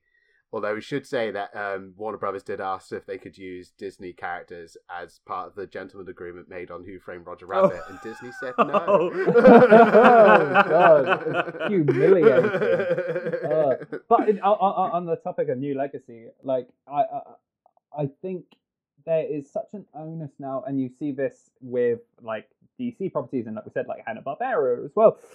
For I think now studios are trying to enlighten the more casual viewer, the broader viewer, Mm. into the presence of what studios do and the IP Yeah. that they own. And I think the the premise of Warner Bros. being like, yeah, we got the Looney Tunes, but also we got Game of Thrones. Yeah, we got a Clockwork Orange. and just all, all of this, like it seems mad on the outset, but what they're doing is just like this is our shop window yeah, yeah. which is Yeah. where with Who Framed Roger Rabbit, what they're doing is actually showing you a medium. It's so, so much more pure. Yeah. It's like being like, by the way, that thing that you, the reason why you love this stuff is because it is this medium. Is because Yeah. these characters are all hand drawn, and that's the reason Yeah. why we're hand drawing them in this world. That's the reason why we're sticking to this thing. It is the the it is a craft. That's the reason why you connect so much. Why you connect with Bugs as much as you do with Mickey is because it is Mhm. it is yeah it's all hand drawn. I think also uh, you sort of you look at the your, your new legacies, your you know Space Jam One, old legacies, even things like a, a film I quite like, uh, Ralph Breaks the Internet. Uh, that film has a grotesque moment, prolonged sequence where they go to all about Disney.com, and it kind of is Disney showing off. Oh, here's all the things we own. Here's here's Pixar. Here's Star Wars. Here's Marvel. Here are the Disney princesses you know, there's a lot of cynicism behind all that that kind of is driving uh, viewers towards brand recognition. But then I, I, the, the the one outlier, which should not be an outlier, in my mind anyway, the one thing contemporary animated film that kind of somehow does all of that but transcends it is the Lego movie. Emoji movie. Shut the fuck up. The, It's got Twitter. It's got uh, SoundCloud. No, It's got Dropbox. But- it's got Dropbox. it's got Patrick the Stewart hero in voicing that film is Twitter. The Patrick Twitter bird. Stewart Everyone- voicing a turd. kid's favorite character. I forget you've seen that, and it's dis- you've seen it multiple times, haven't you? Yeah, three times. Yeah, yeah. Ah, no, Uh. you stood on the point that I was making. The point that I was making was I think the closest kind of spiritual film uh, today to this movie is the Lego movie, which should be a cynical exercise in corporate marketing, but it kind of gets to the essence of what it is almost to create, you know, and it kind of twins the form to the ideas that are beneath it, which is something that Roger Rabbit uses its various intellectual properties for as well. And it's a good exercise, I think, in seeing how to do this thing and how to not Yeah. do this thing. I think it's fat. Yeah, I think that's a great point, and it's like what the Lego Movie does, which say like Ready, Ready Player One. Which, by the way, I don't hate that film. I, d- I don't. no, dis- I don't. I, dislike that. I film. quite like it. I think I think what it tries to do, it kind of it does. I wouldn't say it nails, but it does with the best of, of, of its abilities. But what Lego Movie does is it doesn't ha- it doesn't cherish the characters that it brings Mm. up. So when you see Superman and Dumbledore and stuff, like they give them stupid voices. They, exactly, exactly. They give them stupid voices and they make them lean into the worst traits of those characters. And it's like having Yeah. Wonder Woman's invisible plane blow up and, and all of this stuff. It kind of like really highlights like, yeah, we got a bunch of goofy characters in this shop. Um, whereas something like Ready Player One is constantly trying to convince you of how cool all of these people are Yeah. and like how cool the Iron Giant is. And it's like the, the the coolest point the Iron Giant gets to is when he is compassionate and when Yeah. he learns. Like that's when that character. The becomes Iron cool. Giant's not Yeah. a gun, Warner Brothers. Stop making him be. I, fe- I sound like John. He's not a gun. He's not a gun. Stop, Stop making, making him the into a gun. a gun. It's 2021. Who I also believe is in Space Jam too. Of course so he is. We'll see what. He... Well, that Yeah, happened. get him out. Is a line that I think is, is said in, uh, in Space Jam. Anyway, anyway. Um, but while, while while we're on this point, I think it's it, it, it's time for me to roll out a kind of a pet hate of mine. And Josh, I've talked, I've we've talked about this a lot. Mm. Uh, you've, you, I for think the you've, listeners, you've teased for the this take. I'm excited to hear it. Yeah. for the listeners of the Rambling Podcast, me, me and Josh Glenn do a um, pretty much weekly bad movie. club. Yeah, yeah. It started at the start of lockdown one, didn't it? And it kind of it blossomed into a glorious, reliable source of endorphins every week. And me and Josh will, um, uh, I mean, I, unleash quite like a, horrible, horrible films on each other on, on a weekly basis and watch them over Zoom together. Um, and this is this is two two films that we watched in this, which I think are kind of you can trace a line from Who Framed Roger Rabbit to these films, and especially when we talk about everything that comes into the historical context of, of Who Framed Roger Rabbit. Um, Happy Time Murders and Oh yes. and Bright as well. I will roll Mhm. into this in that they are movies which they they are very so the important thing when you're bringing in the historical context who framed roger rabbit i think is very important to highlight the fact that these communities that were steamrolled for the freeways for, for the for the freeways that that, that, that, that are mentioned in the film and that happened in real life they were largely non-white communities Mhm. and it was like huge. It was the car industry and the tire industry that completely steamrolled these places. Um, and Bright and Happy Time Murders are two movies which think that they're making very, very clever racial allegories, but actually what they're doing is just like clumsy and frankly like gross. Mm. like as soon as you are doing a binary racial allegory with puppets and with monsters it's like you are completely on the wrong track. Yeah, and also when you bring into account that these movies technical skill aside i think they're a great uh, particularly in the happy time murders the puppetry in that movie is like great and it is kind of uh, great great classical puppetry but it is Brian Henson. yeah, it? yeah. well yeah it was a henson yeah it was a henson not the henson it was a henson Son of Henson. but it was like you know these these movies eh, are largely white creators who think that they're being clever. Problem is, Bright they put orcs in gang colors, and in Mm.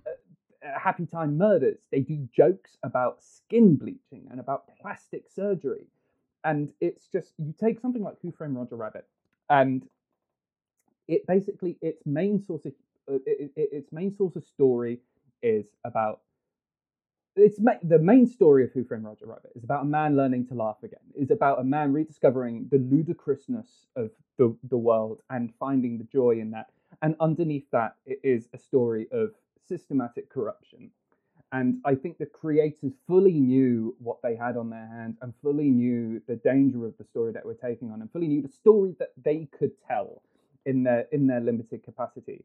And I think these movies that have kind of like spun off from it and think that they're smart and think that they're clever are just like some of the ugliest movies yeah. both both visually and also like morally to to come out of this. And it is just the the binary in going like puppets and going orcs in in the same way that you could read that but I, I i think it just comes down to the idea that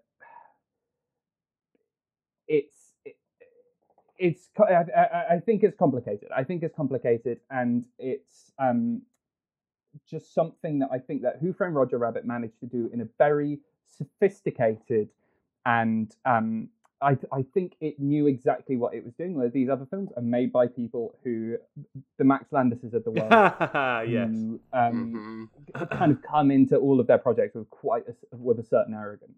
Yeah. And there Yeah. not an inch of arrogance in Who Framed Roger Rabbit. I, and I think that's what makes it such a joy to watch, is that you fully go into it knowing everything, knowing like Zemeckis as an author as well, Mhm. you go you go into Who Framed Roger Rabbit and you see it as a team effort, and you see it as a team collaboration, and you see it as a, a, com- completely yeah a, a, a, a- a great entity. Whereas these other films, yeah.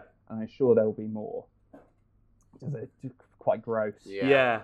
Well, uh, funnily enough, um, think of the cr- the sort of driving creative forces behind those films you mentioned. Um, you take Happy Time Murders; it's done by um, Brian Henson, who's the son of Jim Henson, who is Mr. Muppet, you know, Mr. Sesame Street. Yeah. You've got uh, Max Landis, who wrote Bright. He didn't direct it, but he wrote it, and by all means, he saw that as his own Star Wars, as this famous God. tweet, hubristic Yeah. tweet showed him. They're both sons of really of famous Hollywood dynasties, pretty much. So you know, like uh, 70s, 80s dynasties, not sort of classic Hollywood, but still like um, movie brat dynasties. They, they were born into this, so they kind of, like you say, there's, there's, there's almost an entitled arrogance to their worldview. Whereas Zemeckis, he's kind of a working class Chicago guy, and he has that plucky, well, want to fight about it kind of attitude towards his projects. and that may, may, maybe it is that approach to that to the craft. Like Zemeckis, he's always trying to uh, one up himself and prove himself. Whereas, uh, you know, I don't want to. Um, I don't know these people. I don't want to make too broad a, a point. But it is funny that Please don't tie Brian Henson in with the same brush as Max Landis. no, no, Yeah, no, yeah. I shan't. Be, No, Brian no, I- I mean- I made mean, Muppet there's- Christmas Carol. no, of course. Max Landis is a risible piece of shit. Uh, Brian Henson made two gorgeous Muppet films and then one really misjudged adult foray. But there, there, there is still kind of there is a, a sort of like an, an entitled hubris to the swings that those two that, the Bright and Happy Time Murders take. I think that Roger Rabbit manages to transcend because it, it, there's such a pluckiness of spirit to it. Maybe there's such a, a commitment to the craft, and and it's it gets so so into the weeds of its own making, and I don't think that Bright and Happytime Murders ever quite get to that point. I don't know. I don't know. I was, I was And I trying think- to I was trying to sort of draw a contrast there, but um, At no point does at no point does it try to tell you it's being a clever film. I think that's No, the very, no, that's no. the very different. There's never the exactly what we're saying about Bob Hoskins' performance. There's never a nod. There's never a win. no, It is no, just Yeah. fully. This is your world. Playing it straight. Yeah, exactly. yeah, yeah, And I think part of that as well comes from just how much more successful Who Framed Roger Rabbit is as a genre film compared to those uh, two other films. Of which absolutely. I've, of which. I've only seen Bright, because Bright's a bit too much of a hodgepodge of fantasy and crime saga, and it doesn't really work as either. Uh, Who Framed Roger Rabbit kind of opens up the door into its own world through this very steamy sax and Yeah. title card coming up to Alan Silvestri's score. That fades to black, and then we suddenly get a boy Yeah. into the Baby Herman Baby cartoon. Herman. And it's it's just kind of like this instant kind of like trampolining effect that you get from it Yeah. that like carries over into the whole thing as of these Yeah. two strange bedfellows just kind of, kind of coming together and getting cozy and kind of like making it work. Well, I mean, let's, let's talk about Alan Silvestri because sorry, I was doing podcast Mm. host. I don't want to. Yeah, let's let's uh, let's. Hey, man. Alan Hey, Silvestri. hey, So, dude. uh, Let's drive the Dude. car into Alan Silvestri Lane. this is a, this is a ramble. This is a ramble. You know, it's a loosey goosey ramble chat. well, Everyone we- takes their la- everyone can take a lane. take, uh, Silvestri Freeway.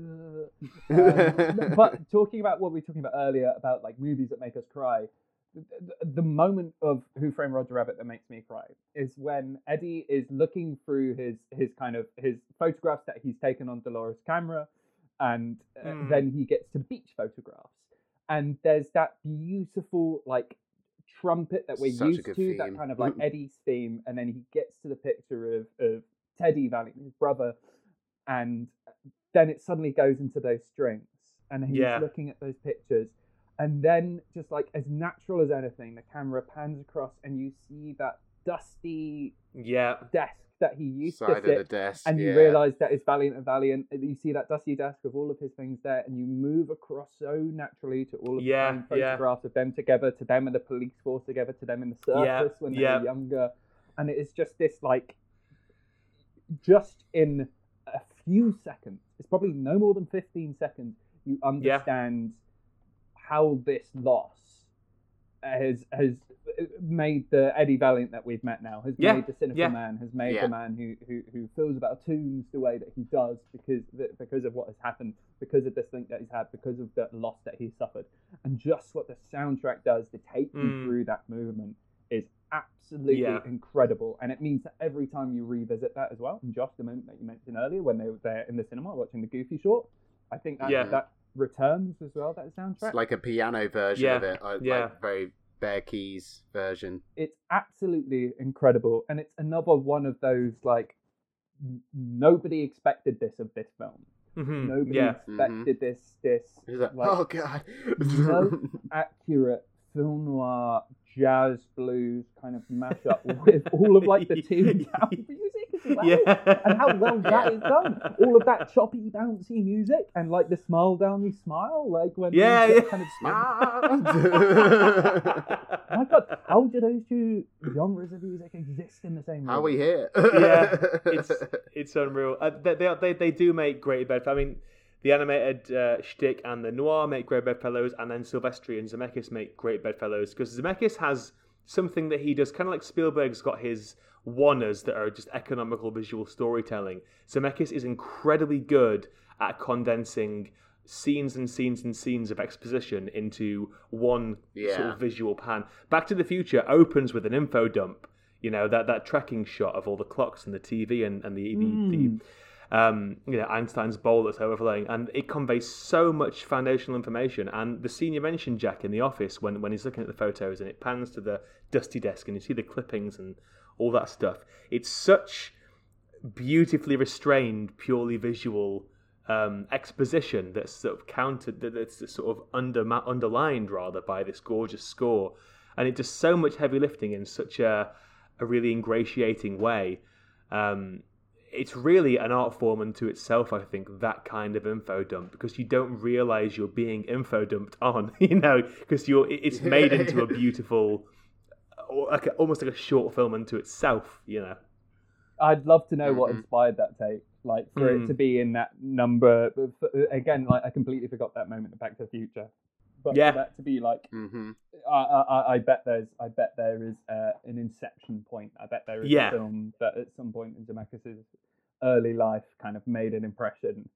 Um, yeah, But then even like look at the used cars, a much smaller, much smaller scale, smaller budget film that opens with a similar long tracking shot that takes in a lot of visual information and lays what's the the, opening? What's the opening shot of used cars? it starts high, looking at the sort of the fender of a car, and it goes down into the lot, and it kind of creeps through the Oh, lot. of You know, Of course, it- and he's yeah. like working and he's just Yeah, changing yeah, the mileometer yeah. on the car. yeah, and it tells you so much about the environment, the sort of the dynamic of the guys, and and the, like Kurt Russell's character.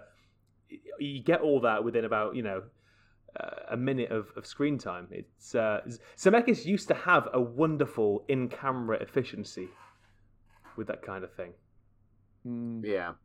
now it's Uh, all computers. it? It's all, all, all computers now.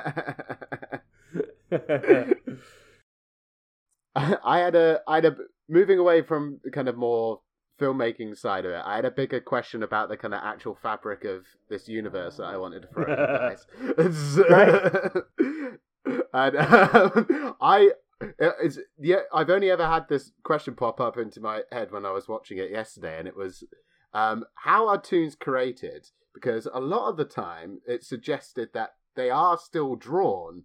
So my my question is: Do they implicitly then, once they are drawn and committed to a sketch, they are now then an alive being? And then in that case, who the hell drew Judge Doom? well, okay, so I've got two points on this, Andy. First of all, fascinating thing to bring up. Obviously, I'm not bad. I was drawn this way. Like, Yeah, that is a yeah, yeah. Yeah, exactly. Baby, I was drawn this way, Lady Gaga. Um, but also the uh, the the idea that Baby Herman literally says, uh, like, I've got the sexual, I've got the Mm. libido of a 50 year old, but the winky of a three year old. like that, that that raises questions. But um, yeah. also wait oh, oh yeah the, there's a moment at the end so after doom after that harrowing sequence when doom is melting in the dirt Oh, and he's yeah. i'm melting and then all of the other cartoon characters come in dangerously close to the big puddle of dirt Yeah, yeah, that, yeah. that is thrown in and then mickey says like oh i wonder who he was oh and i wonder if that was like a sequel uh like it was a that sequel or something thing. that was in the script where we kind of learn who that character was. I think it's very interesting that the paint is yellow. Uh, not saying that it was like Homer Simpson or anything, was invented yeah, But like, it- there, there are elements there that I feel like there was something that was maybe excluded, or because there's a rubber, it's a rubber mask Yeah. left behind. Like, Yeah. a rubber mask and the two glass eyeballs and the gloves and everything. Yeah. Who was? There- There's a mystery to Doom that's left there. who was Doom. on, on a similar kind of metaphysical note. To, uh, uh, first of all, I, I I cannot begin to comprehend the the existential quandary that you've posed there, Andrew. But the second sort of Did Toontown always exist? I don't this just- know. there's always this section of But LA that was just the sort of animated, or did someone make them Toontown? Well, the thing I when, when the Toons are in Toontown, of course, to, they operate as Toons, and, and cartoon logic applies to their sort of corporeal form. But then when they Yeah. come to, you know, regular real life LA, Toon logic still applies to them. You know, they, they still get birds on their heads when they're hit, they can still fall from great heights. and But then in real they're but in, in, in real life world, Bob Hoskins, if he was shot in the head, he would die. But when he goes into Toontown, there's a part in the in the elevator when it goes up really fast and he becomes flat as a pancake. So so, so I mean, so Toon logic applies to real people that go into Toontown, but but not when they're in the real Just world. imagine it's like a, a gateway in a annihilation where you just see your DNA Yeah, is yeah, being changed. yeah. by- you know that that gun that the revolver Yeah, that Eddie yeah. has from who was it that gifted it to him? Was it Elmer Fudd? It says in the tag or something like that. yeah. Well, like, what happens if he shoots a man with that? yeah, Like, yeah, Yeah. yeah, yeah. I mean, these are all questions the film happily raises. I think there'd be well, Yeah. just imagine it's uh, just a surgeon pulling from a corpse like a bullet, which goes like, "Oh, down to him, boy! It's been an awful long time ago." Who did it? Eddie Bailey. Oh. and e- even like the the very construct of the dip, I find it a, a fascinating element of the world where people assume that there's nothing that can kill yeah, a toon, yeah. And then there's suddenly this concoction, which, funnily enough, all the ingredients that are listed as the concoction are, are the same ingredients you would use to wipe paint off an animation Ah. cell, which I think is. I I very didn't nice pick up on that touch. detail, yeah, And also, while while we're talking, about, I I I think it is incredible how much of that shoe dissolving that we watch. Yeah. Oh. Like how much the It fact holds that, on it like, so it- long. We get about halfway Yeah. through that shoe and it's like bulging. There's eyes. so much pain in the shoes. I have so much anguish. You really Do you know feel. who voiced that shoe? No. Nancy Cartwright. Oh, in a very Yeah, early Bart Simpson. role. Whoa! Yeah, I did not know that. herself. Have a cow. No, don't have a cow. Don't, I wouldn't. I wouldn't. but um, and I get it, it's another point of logic to the film that I was like, oh, I'm probably thinking too much about this. But if if there's the dip, how come the weasels can die laughing? Uh, well, presumably anybody can. I don't know. I, I, I I was just really thrown by it. It was like, how can they get animated angels and and the shoe didn't? and, and also, it's also like, uh, well, we're getting too dark here, but like the compliance that the weasels have in like eradicating Toontown, yeah. and that, that they Yeah. don't think they're like next Yeah, that's the thing. It's Yeah. weird. I feel like the, the the dip eradicates it scrubs you from the face of existence, whereas the dying laughing with the with the with the weasels that almost leaves the door open to further afterlife cartoon antics. There's something so existentially terrifying about the dip. The dip implies that it completely yeah, rubs your essence from the world, whereas at least dying a toon death implies a, a sort of toon afterlife. You're you going to be playing a harp. Yeah, yeah, yeah. good point. Somewhere. I like that. I don't know, this is Uh, There's something in the yeah. There's something in Yeah. the pain in the shoe's eyes, and the oh, it's it, it's ludicrous how It's much you're literally made. Yeah. erased from existence. like honestly, the amount of tension in it, like, because I watched that scene several times. The shoe tenses and it like curls God. away from Oh, the dip as it goes in. It's horrendous. it's one of the worst. It's one. It is one of the worst death scenes ever committed. But and it's mad. It's a shoe that you met two minutes prior to its death, and it's a shoe. It's a shoe. It's a cute shoe. He's Yeah. just nestling It's up to so his painful. ankle. Not even, not even cute. Elisabeth Shue. Yeah. Not that's Back to the Future Part Yeah. Two territory. um, uh, uh, while, while I'm going through the dregs of my notes, one thing that I love and reminds me of a story that I really, really like is the fact that Sting wrote a finale song for, for the movie. Yeah, out! I didn't know Um, that. yeah, Sting, Sting, Sting wrote a finale song for the movie, which obviously replaced the "Smile, Darn You Smile." it reminded me of, and I never know if this is a true story or not because I like it for a third party. but it reminds me of the story about Shrek and how they did a huge opening number for Shrek, which was a big song and dance number which introduced you to this kind of alternative fairy tale world and all Oh. of the different characters. There is like here's Sleeping Beauty and the Seven Dwarfs, Yeah. here's here's Robin Hood, here's all of this. And then the producers, it's Jeffrey Katzenberg again. Yeah, yeah, The yeah. producers tur- turned around and went, "Oh, it's good. Um, we have just got the rights to Smash Mouth All Star. So we might just use that actually, and have the opening sequence as Shrek has just had a shit. Like that might be, that might be the route that we go down. Listeners, as, as reliably as I'll shoehorn in Wild Wild West to an episode, Jack Buckley at Buckley Jack on Twitter will bring in Shrek into any given conversation. also, Hey, a little, a, little, a little tidbit. I mean, this is such a tangent of a tangent, but the um, All Star by Smash Mouth was originally uh, sort of like pegged to a film that I think is super underrated, Mystery Men, uh, 1999's Mystery Men. The music video. The music video is for is- Mystery Your Men. Mystery Men that film was such a, an embarrassing flop for everyone that they can I think they reshot it or they, they allocated a different music video. So again, they sort of put Mystery Men. Let's in go a with a dip. yoga Yeah, yeah, yeah. But I think it's funny how Mystery Men was that that that song's kind of big launch pad, and then that the, the song long outlived the film, which is a super goddamn underrated movie. Mystery man. it's great. it's, it's very, it's not great. It's good. Calm down. this movie's great. Roger Rabbit is a great movie. uh, what do you guys make it like? Think of Roger himself because I, I do have memories when I particularly when I was watching this as a kid. My dad was never that super keen on it. he liked Bob Hoskins a lot, and he liked Bob Hoskins in like pretty much Yeah. anything. Uh, and he also liked him in this. I think largely because of just how pissed off he seemed by everything that was going on around him for the, for the for the majority of it. But my dad really didn't like Roger Rabbit. No. So, and I, I kind of understand. I'm not 100 percent on Roger. It's, it's it's it's interesting looking at the process of like you know th- th- that they took Mickey Mouse's gloves and that they took like the the bunny form of Bugs and that they took like the stupid trousers that Goofy wears, like kind of rolled it into one character. Like that's Yeah. very interesting. And that that kind of like appealing triangle shape that he takes as well. Yeah. Um, and and also like I don't think I'm making this up. Like the American flag colors was definitely like a consideration that was taken into Mm. the creation of Roger as well. Um, I think they are. There are moments where I like him, and there are moments where I deeply dislike him. I like him and Jessica Rabbit.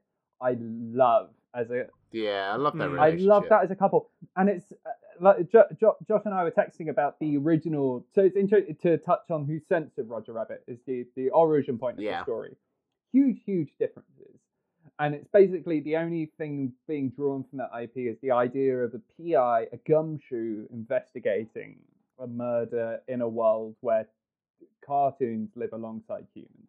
That's really the that's really the, the where the comparison ends because the, the the novel is all about um is all about like co- comic strip characters and it's it deals with it, the the murder being investigated is the murder of Roger Rabbit Hmm. and so like Mhm. he's gone until like later on in the story where you learn that the cartoons are able to like duplicate themselves so they Right. can do weird there's lots of odd like world building mechanics which uh, feel unnecessary when you simplify the story for like the big uh, Yeah, yeah.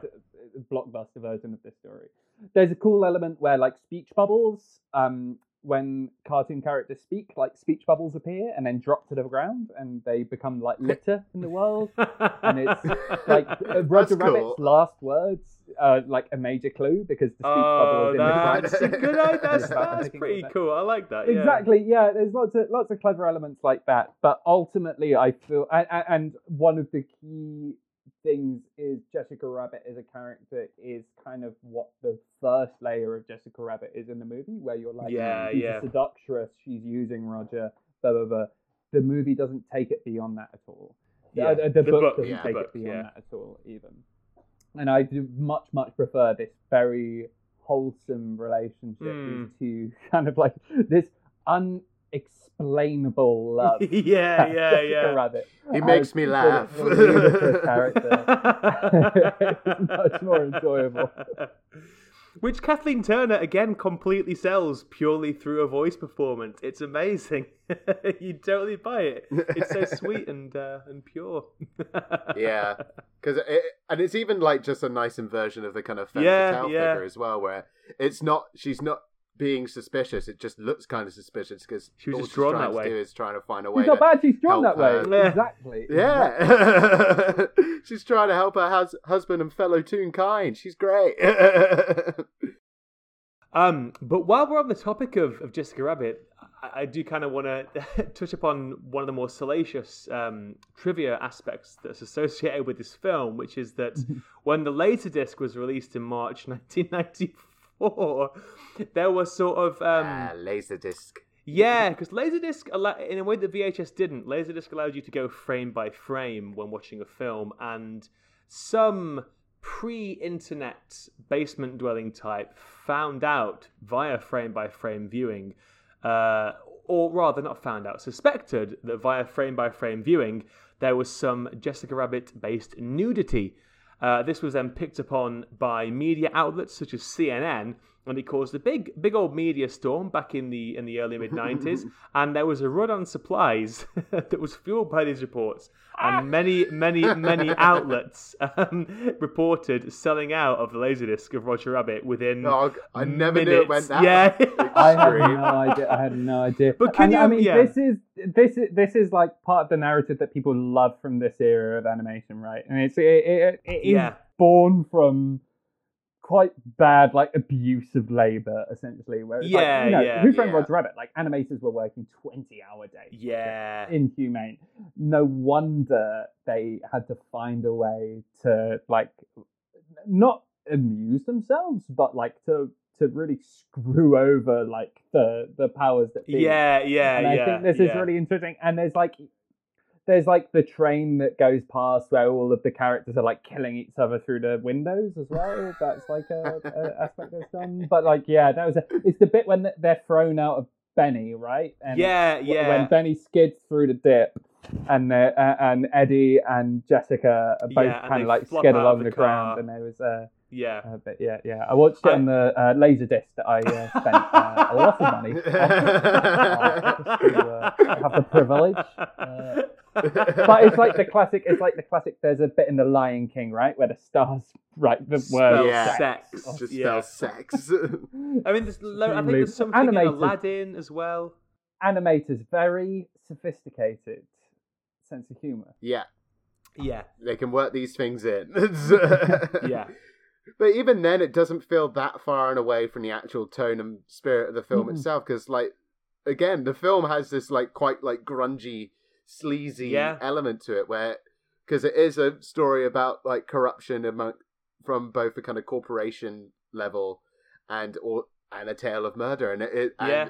as you've said previously in the Back to the Future episode, Zemeckis himself is this is just like a kind of hornier version of Spielberg, in which yeah. he does he does push the envelope think of the yeah. of the of the humor and the innuendo a lot more. I mean, there's so much in this that you're like, what? Yeah. you can draw a real comparison between Sugarland Express and used cars, and particularly Yeah, like the like the use of convoys and stuff. Is only just one of them has a far greater use of like just that that 1970s like oh I didn't expect to see a naked person. Yeah, in this yeah, part of yeah. the film. it Yeah. has that added element of it, which Spielberg doesn't have. No, it's almost like Yeah. Spielberg's almost prudish. You know, as we said in our Color Purple episode, almost by his own admission. Whereas Zemeckis, he, he- he doesn't have that kind of. He doesn't blush so easily. He's much randier a filmmaker. Even in Welcome, even in his old Oh, age, dude. and Well, Welcome to Marwen. there is There's- there's that there's- thing yeah um he he, he remarried uh i want to say towards the late 90s and I'm, I'm i'm blanking on the actress's name but his his, his new wife was uh, uh i think she's trained in burlesque dancing. So in a lot of films even polar express onwards she's in marwen as well. She's one of the one of the um one of the I don't know brides, whatever you'd call them, in, in Welcome to Marwen. But there is she does bring um he he often puts a spotlight on her more burlesque tendencies, and so that's ensured that his horniness has survived into his silver fox age as a slightly older boomer. Yeah, that's here as well, isn't it? yeah, yeah, yeah. It's Because even at like that Jessica Rabbit intro, for as well animated as, as it is, it, it's like sleazy as. and it's also it's always like noting that Jessica Rabbit's breasts like bounce upwards in a Yeah. very gravity defying way. Yeah. And also, like, Jessica very male Rabbit- fantasy. Yeah, and, and, and she herself, when you're in the Turin Review Club, the first thing you see of her is first her leg and then one of her boobs. She's introduced via her assets, you know, and, and that kind of, again, like, yeah, uh, as much as she does transcend the femme fatale uh, trope, she, she is still That's what it's all. heavily, heavily sexualized. But ludicrous exaggerate exaggeration that kind of goes Yeah. beyond that po- almost goes beyond that point where you you feel like it's just being leery and to the point that, where it is just so extreme to the point where they are anim- re- having to really think about the way they're animating certain parts of her body move is where it's like okay this has clearly gone to a place where it's close to pastiche or just like Yeah. just so dialed up to 11 And listen, I think it t- I, I think it tells you a lot about the state of animation units um, and and Yeah. cartoon units as well. The fact that the kind of the through line between the two mediums is that you have this trope of the men are goofballs and the women are these like sort of beautiful idealistic drawings of of, Yeah. of women and it's slightly like obviously it's the joke of Who Framed Roger Rabbit but it's the fact you can trace through to Pixar films made now that you have the coupling is always like kind of goofy dad and pretty hot mum. Yeah, Like, yeah, it's- yeah, it's- yeah. I, I- I- this this completely plays into that. Yeah, absolutely. Yeah, yeah, yeah. Homer Simpson, Marge Simpson. Yeah, I mean, oh, I hate to invoke Family Guy, but you know, I mean, uh, all that kind of business. Even your your, your, your live Guy. action sitcoms, your Raymonds and your Kings of Queens, and all that.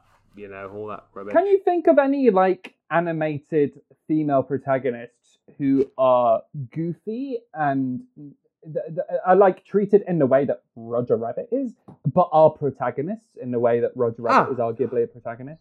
I, I uh, sorry, did you say films or TV series? Either, either. Oh, I think the- I think we are now at a stage where we can compare the two. The one shining example, I think, is Tuca and Bertie. You ever watch Tuca and Bertie on Netflix? Ah, yeah, The- yeah, I it, did. mean, it looks Great to all example. intents and purposes like a BoJack Horseman spin-off, but there, there, there is something so specifically um, female-focused about its worldview, and uh, it, it's kind of like an animated Broad City in many respects. But I, I you know, I dare say better than that implies. It's, it's really good, yeah, and they they they, they are really goofy and, and, and like sort of frequently grotesque and, and frequently very silly. You know, frequently wounded. It, it's it's a it's a really great um, I think, example of that. It's really the exception that proves the rule, Mm, though, isn't yeah. it, Tuca and Bertie? It's the fact that it, it was kind of the, the one of the sole reasons it was held, and p- p- probably quite sadly, one of the reasons why it was axed by Netflix kind of Mm. exposes who that audience to animation is. Mm. Yeah. I think, like, even to kind of offer my own example, something that's a bit more skewed to similar audiences that Roger Rabbit would have been to. I thought about it when I was watching the film yesterday, but it made me think of the dynamic. I don't know if either of you guys have seen it yet, but the dynamic in a Raya and the Last Dragon between the character of Raya and the Last Dragon Sisu, voiced by Awkwafina, because you've got this kind of like person who used to be really idealistic and hopeful, and who's been kind of embittered by the world around them, and then comes across this uh, animal, uh, like anthropomorphized dragon who is really uh, happy and fun and go getting, and tries to inspire her to recapture that some of that in herself through by simply by just like enjoying the the moment and going on an adventure and seeing a bit more light in the situation and like it's only when you kind of brought up that question that I've really kind of gone like, oh, that's exactly the same dynamic Mm. that's going into play, but with these two female characters rather than uh, these kind of both the noir trope and the kind of flamboyant nature of Roger himself. Mm, yeah. His footprints everywhere. Uh, and, and and you know nowhere more pronounced, I guess, than the proposed sequel that that, that almost was several times and, and, and never has been. Should you guys want to talk about the sequel for a little bit? Yeah, uh, tell me. I, I know nothing about this sequel. I'm happy to receive it as a pitch. Well, it was um, so it was it was first discussed the year after this uh, with with J.J. Abrams, who at the time must have been it must have been sort of what, what mid, mid, early mid twenties. I, I didn't quite realize that Spielberg yeah, and in the early back so nineties he would have been because he was just script doctor. Yeah, yeah. Um, Abrams was going to write it, and, and Zemeckis was going to produce. Uh, as for Spielberg, the outline was eventually abandoned.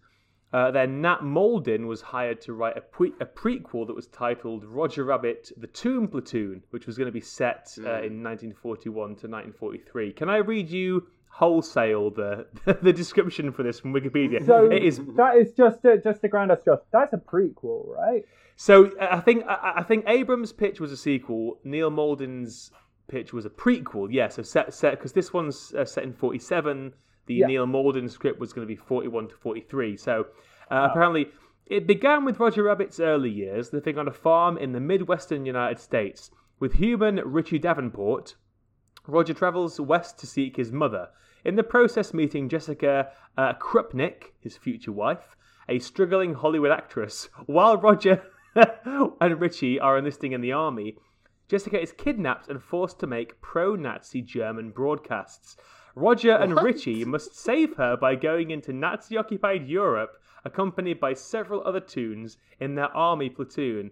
After they triumph, Roger and Richie are given a Hollywood Boulevard parade, and Roger is finally reunited with his mother and father, the latter of whom is Bugs Bunny. No. Well, everything we said about our relationship with Roger as a character, and the person Yeah, Roger as a character, and no. Roger is really, like pretty annoying. Imagine if he was the protagonist of your film. Yeah, like, the reason yeah. why Whole Who. Framed Roger Rabbit works is because it's, he's, he's Yeah, the subject yeah. of the film, but he's not the protagonist. You got Bob Hoskins. He's your he's your anchor of this world. Imagine her just a whole film I know. following Roger. Um, apparently, uh, this must have had legs for a few years because Spielberg left it when he, you know, realized that he could no longer satirize Nazis after directing Schindler's List. So it, it must have been around for a good five years or so, four or five years. Um, Eisner kept commissioning a rewrite. Uh, kept, he, sorry, he commissioned a rewrite in 1997 with Sherry Stoner and Deanna Oliver, which kind of kept Roger's search for for a mother, and it replaced the World War II subplot with Roger's inadvertent rise to stardom on Broadway and in Hollywood.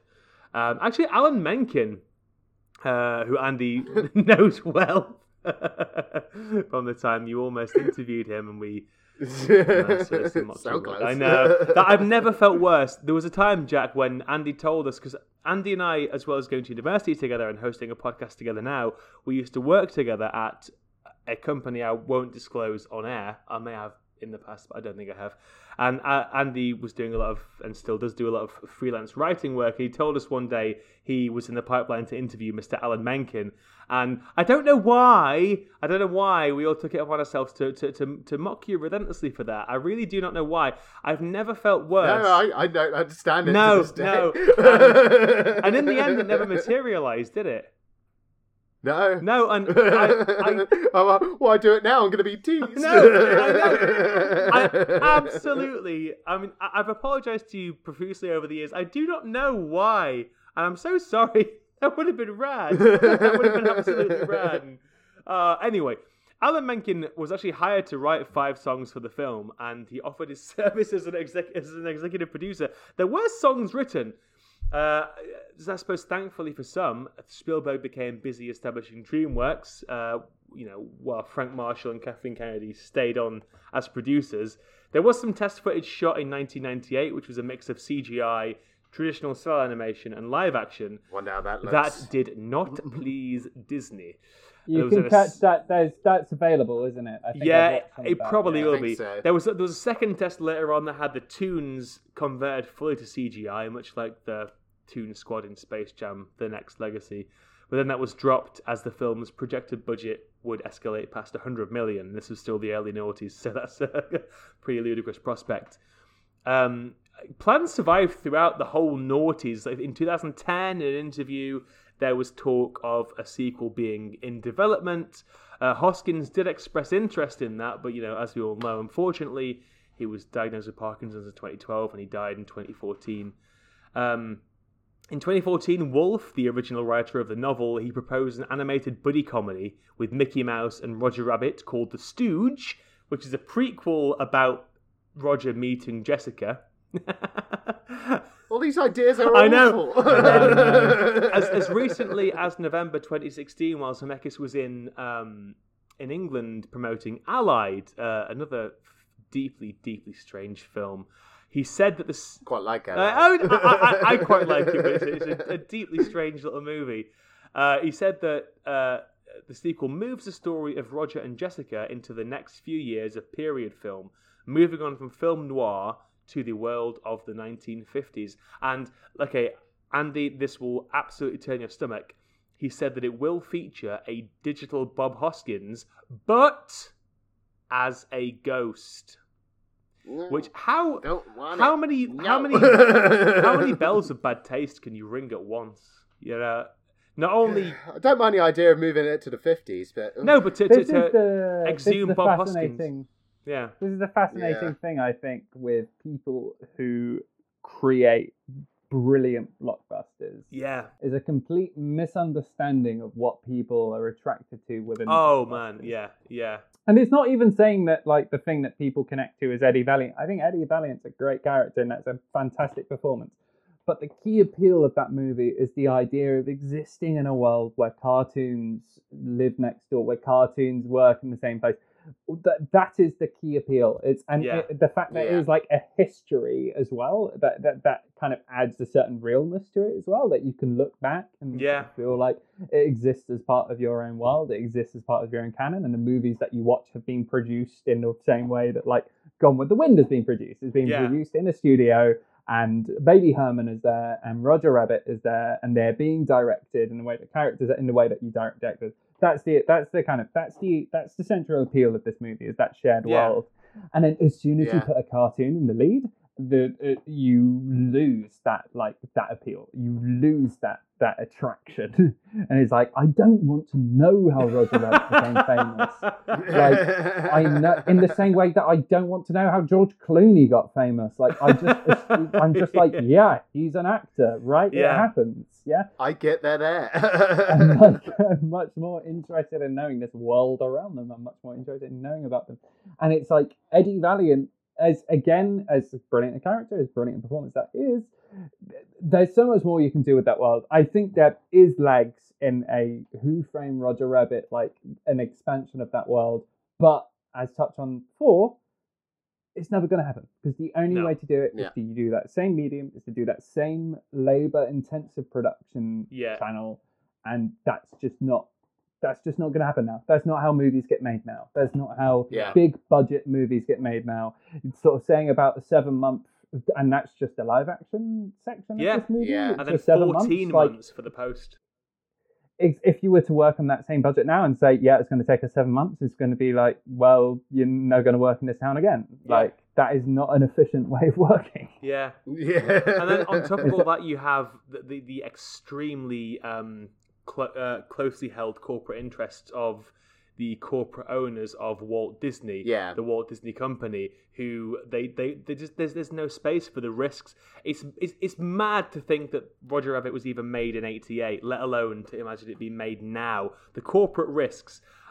Oh God, to even the, that we're talking about corporate risks in relation to art is disgraceful. But you cannot imagine, you know, the Walt Disney Company uh, risking the Disney brand with something as risque as a Roger Rabbit sequel. And Nah. even though Zemeckis has changed uh, in his sensibilities, he, he still does have a, a, a sort of spiky, slightly unhinged, um, you know, uh, perspective on what makes a blockbuster. And it just, I don't think it really squares with where studio filmmaking at that level is right now.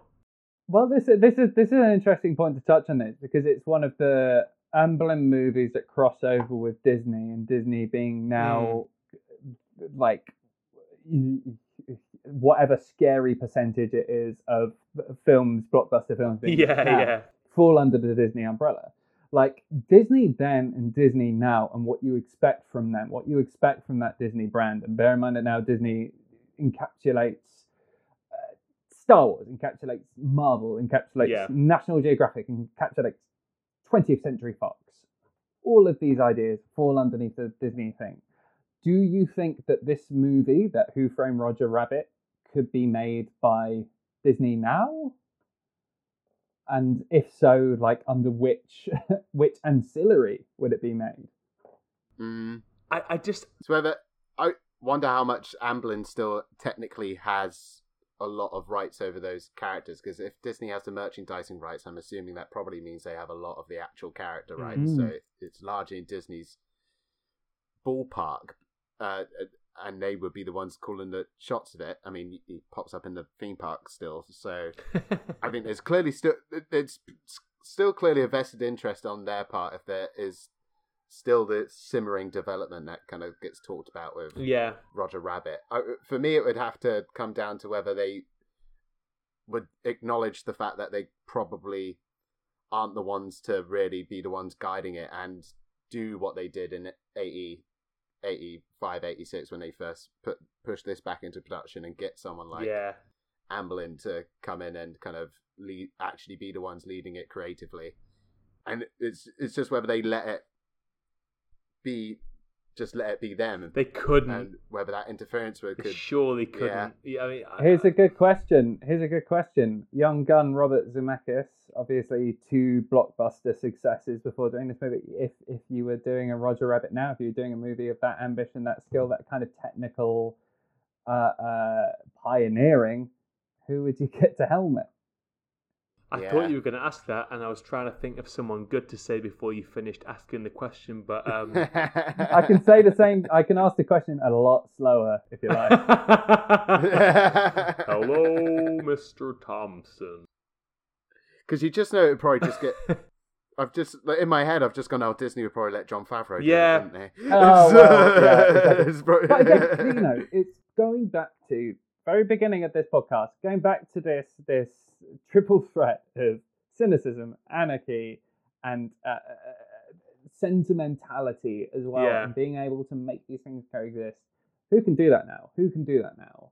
This the one kind of I mean it, it, it's no way equatable. The one guy that I feel can operate in the Disney system, but also maintain his own very distinct aesthetic. Taika Waititi is don't know is uh, is is David Lowery. I- I've I've I've been doing a bit of a Oh. David Lowery um, yeah. re you know uh, gap filling in anticipation. I'm sure if he's silly enough. No, well, that, that- that's what I'm saying. Uh, but you know, back when I thought the Green King was going to be fucking coming out at some point this year, uh, I was filling in some David Lowery gaps. I watched. Um What did I say? The Green Lantern. Green King. I mean, yeah. So yeah, that's, yeah, a pub, that's a you've, pub. you've said many many That's- names, that's- none of which are the actual That's, film. so, yes. So the Green So anyway, the thing about Pete's Dragon, Um, but no, I think watching that. I mean, it's not. He's he's a, he's a very earnest, sentimental filmmaker. He's, he's he's not silly, anarchic, or any of those things. But I do think that he is the one filmmaker that's been like wholeheartedly embraced by the Disney stable that has been able to maintain his own, you know, independent vision. Because like Pete's Dragon is very much a Mm. David Lowery film um, within the Disney house, but it's just it, it's it's almost safe. There- There's like an implicit nostalgia to what he does. I, I, I don't think that they would let because even like Jack, you mentioned Taika Waititi. Even when he was subsumed into the Marvel universe, he had like an hour of his own movie in the middle of Thor Ragnarok, and then either side of that was flanked by housekeeping business. And who knows what Love and Thunder's going to be? But I just I don't I can't imagine him being given the same because he really isn't he's not the craftsman that Zemeckis was. And I don't know that anyone working today in that way. I've, I've, I've, I have had one come into my head. I've got one as well, um, Andy. You go first. I think um, Rian Johnson should Mm. just introduce Be- Benoit Blanc and Roger Rabbit into the same movie together. Instead of Daniel Craig swapping barbs, uh, deductions with Roger Rabbit. I think that is the only way I will accept Roger Ra- Rabbit sequel, as if it is also a Knives Out sequel. That's amazing. That's amazing. What was My, your- was uh, yours, Jack?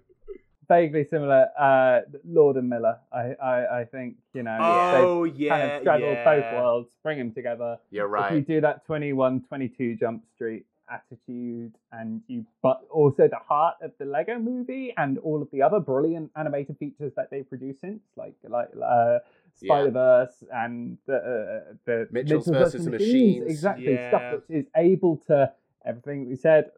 Uh, The sentimentality, anarchy, and uh, all, all of this stuff all kind of folds into one. I think you can see it in their work, and I think they would be Yeah. able to do something very interesting with this. I think that's probably the best shout, Lord and Miller. Actually, I think that's definitely the best shout. or a straight up version of the novel where Roger gets murdered and Benoit Blanc has to. has to- compels me though. Um. I, I I think I've pretty much run my uh, talking points dry, gang. Uh, Is there anything else that anybody else wants to to bring up about Mr. Rabbit or I Mrs. would. I the only thing I would say is, you know, if you've not watched it since childhood, watch it again, and it's not the 100%, movie yeah. you think it is. It's not the movie. Yeah, yeah, you yeah. Remember it being? It re- it really is not. I, I think it is so. The the fact that there are two modes of viewing, and the fact that two different brains, like a junior brain and a senior brain, watch it in different ways and draw different things. yeah, I think is one of the beauties of this movie, and probably one of the things which, when it was created, was not an intention, but is a kind of, uh, uh, uh, uh, you know, a byproduct of its production. I Mhm. think is an absolutely incredible, and again, just the fact that is an artifact of the kind of film that just will never be made again. And yeah, yeah, I, I think it's just like a fascinating thing to watch. yeah. Well, that's that's a that's a pretty good segue into uh, into talking about some tweets that we've had. We always do a call for tweets at the end of our episodes, and we've had, you know, a decent uptake. This is a popular film, and isn't it? People like this People movie. love it. It is. we had a tweet from James Rowling at James Rowling. Uh, I'd say this is the absolute pinnacle of animation slash live action combo films. Uh, some of it is just incredible. Also, Judge Doom is terrifying, which you know I think uh, nobody Correct. would disagree Yeah. with.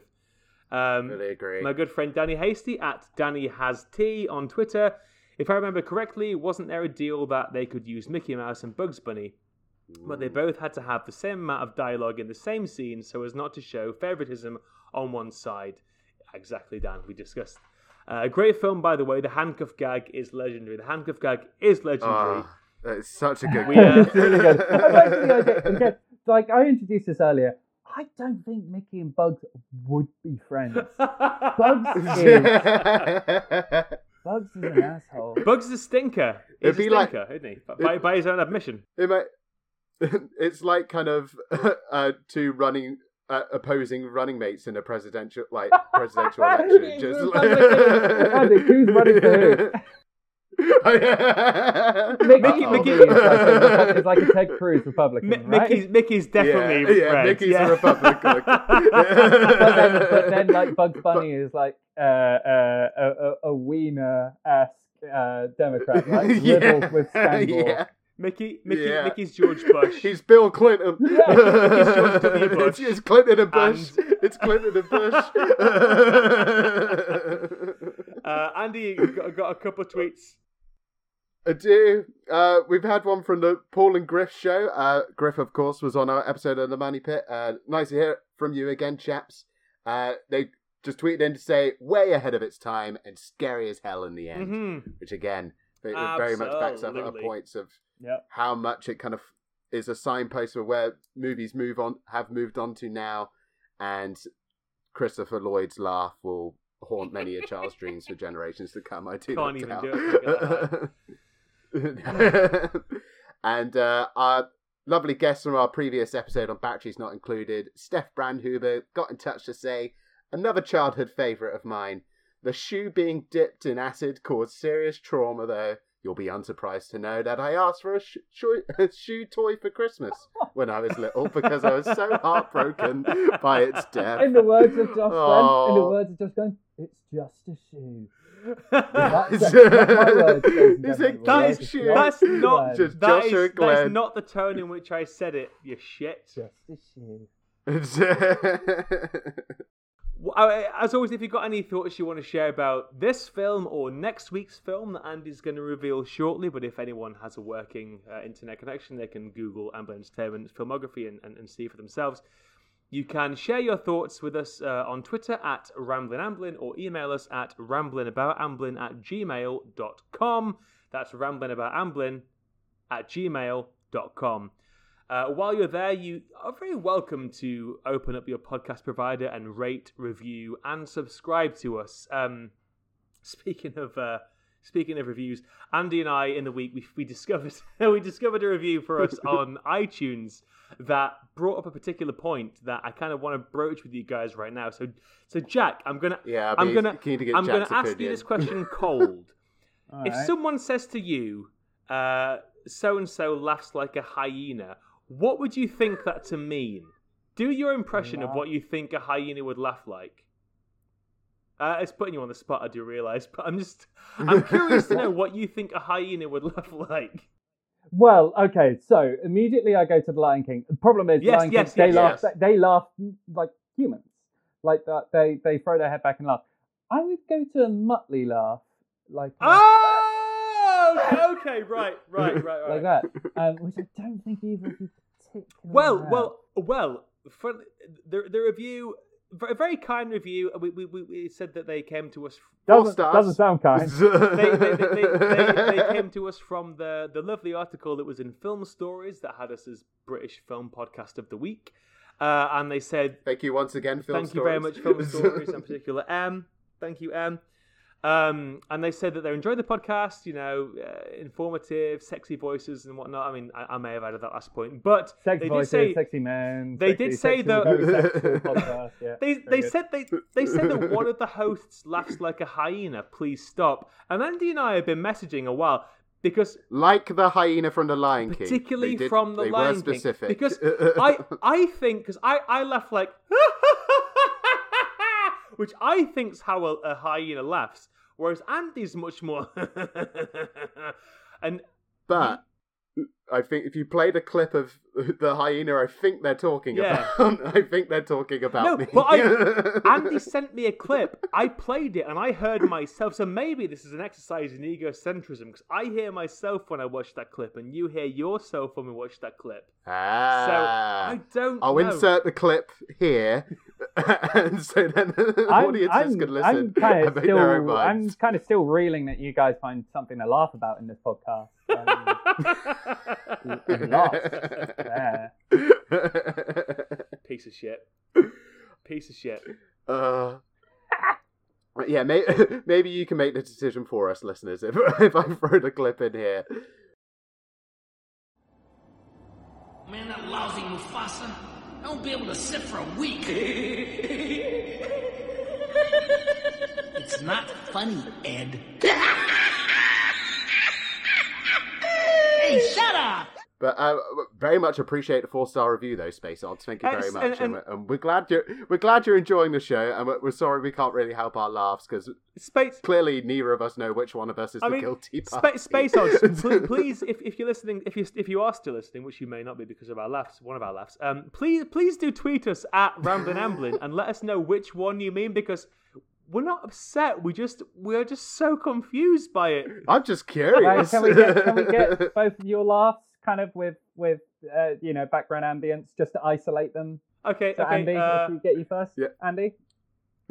Okay, great. Uh, Josh.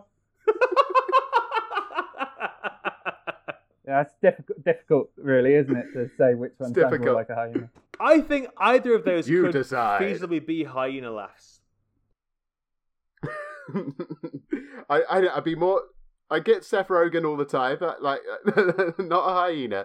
well, you know, you know, I, I, I, I, I get a lot of uh, Jimmy Carr at the moment. But you know what? One of the formative things for my life was when I was when I was a young young boy. When I was like uh, what 14, 15, I listened to a lot of the Ricky Gervais show, and obviously most of that podcast That is him is going. infectious.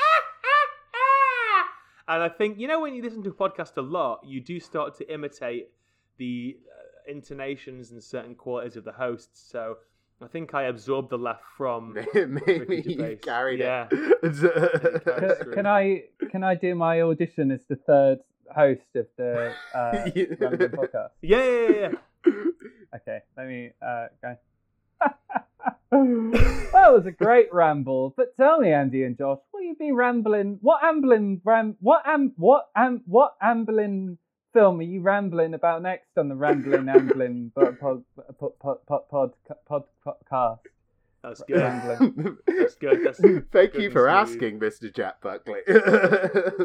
Well, uh, we hope you do jo- join us all for next time, for we will be making a journey back millions of years to when dinosaurs walked the earth.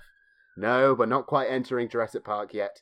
It's that other classic prehistoric gambling adventure, 1988's The Land Before Time, directed by our old pal, Don Bluth. Mr. Bluth. And if Mr. Bluth. And if you would like to watch the journey of Littlefoot and Pals along with us ahead of the episode, and you don't happen to have it on disc, it is available to stream for those of you that have a Virgin Go subscription. Otherwise, you can rent or buy the film digitally via Apple TV, Amazon, Chili, Google Play, Microsoft Store, Sky Store, and YouTube. I, I have done my, my spiel, but you know, obviously, uh, tweet us at Ramblin' Amblin, email us at Ramblin' About yeah, Amblin if you have any thoughts to at share. gmail.com. this is a film that I think was pivotal to a lot of people our age in their childhoods, and it's one that I have to Mm. admit, guys, I've never seen before. So let's see. Uh, you know, tune in next, well, in two weeks from now to hear me talking about how much I cried, probably. I always forget the fact that you've never seen The Land before. I, I Time. have, I have many weird gaps in my film viewing history, so. I've shabby not watched patchwork. it in a long time, Josh. I've got one memory of this film, and it's when a dinosaur plops in some water and it makes uh, some ringlets in the water. That reminded me of the, uh, the ringlet on an orange juice carton. That's, that's, that's, that's a visceral memory that I have. the, the searing memory of The Land Before Time. This reminds me of, of Oh my God. Uh, we're running long. Oh. We're, running long. I think this might be our longest episode, e- even with with Yes, Yeah. yes, yes. even with the heavy. I look forward to this cut. e- even with the heavy edits Point that I strongly one. advise. seeing the put, first best thing in my life, seeing the cartoon factory. Second best thing, seeing Eddie's folding that bed. Third best thing, being in the longest ever Rambling podcast. Rambling episode. Uh, All I can say is, well, Andy, thank you for joining us. I, I will see how it goes. We'll see how it plays. We'll see how it plays at the end. we won't have a Michael Eisner going over my shoulder, so I'll be okay. It's a bit, it's a bit too risque for us. I've said the F word twice, and I, I don't often swear on this podcast. Woo! This is the influence you are on me, Jack. Heck. But no, to, to echo what Andy Oh. said when I spoke over him uh, just now, it was lovely to have you on, dude. Thank you for joining us to talk about such a an interesting and uh, complicated film as this. No, it's a pleasure. It's, yeah, man, you brung It's it. a pleasure, gents. Like it's it's always it's always a lot of fun to talk about the things that you love. This is very much something both my younger self and my older self love very much. So you get double double the me in this. Um, I'd love to join you again to talk about something else. I mean, probably, oh, probably, oh, yeah, probably the House of a Clock in its walls. yeah. what? 20, 20, 20, the House of a Clock. 25? Some time yet. You've already mentioned that film more than anyone has since it came out, so I Ever, think yeah. you've pretty much got that one tied Most people give up like three words into that term. They're like, the house with a clock. Mm. Uh, yeah. The house with a clock in its walls. They, they, yeah, they leave it a clock. I don't care. If it was a better word than clock, I'd be interested. But a clock. I've got a house the with house, a clock on house, my walls. The house with a gun in its walls. I'm like, yeah yeah. They're onto something. well, thank you once again, Jack. Is there any kind of social media that you you would like to share? Should the listeners be keen to see what else you have to say about anything and everything? Yeah, yeah, you're welcome to follow me on twitter.com. Um, if if you enjoy just Shit. I, don't know, just like drivel, just absolute drivel. If you enjoy that, I'm on uh, Buckley Jack. Um, also, uh, if you've got an Amazon Prime subscription, do watch uh, Greenland, starring Gerard Butler, uh, the, the, the the smash disaster movie. Uh, as if I had a lot of fun. not living in disastrous enough times at the moment. Um, escape, escape. It's cathartic. escape for our apocalyptic movie. but at least it ain't this bad. You think that's At least my house isn't on fire. Uh, well, well, yeah. Thank you once again, Jack. I really look forward to inviting you back onto rambling in the future sometime, be it with a, for the house with a clock in its walls or something in the, Or in the near else. future. Hopefully something soon. Thank you very much. I've Jack. put you on the spreadsheet for that film, so yeah, you're you're in the books now. You're in the books now. Ah. And Joshua, once again, a delight as always to see you. Uh, Always a pleasure, my friend. Always a pleasure. And of course, thank you to every single one of you, dear listeners, and we hope that you'll join us next time for our episode to the land before time. Until then, take care of each other and see you next time. Bum bum bum bum bum bum. bum That's all, bum, bum, folks. bum.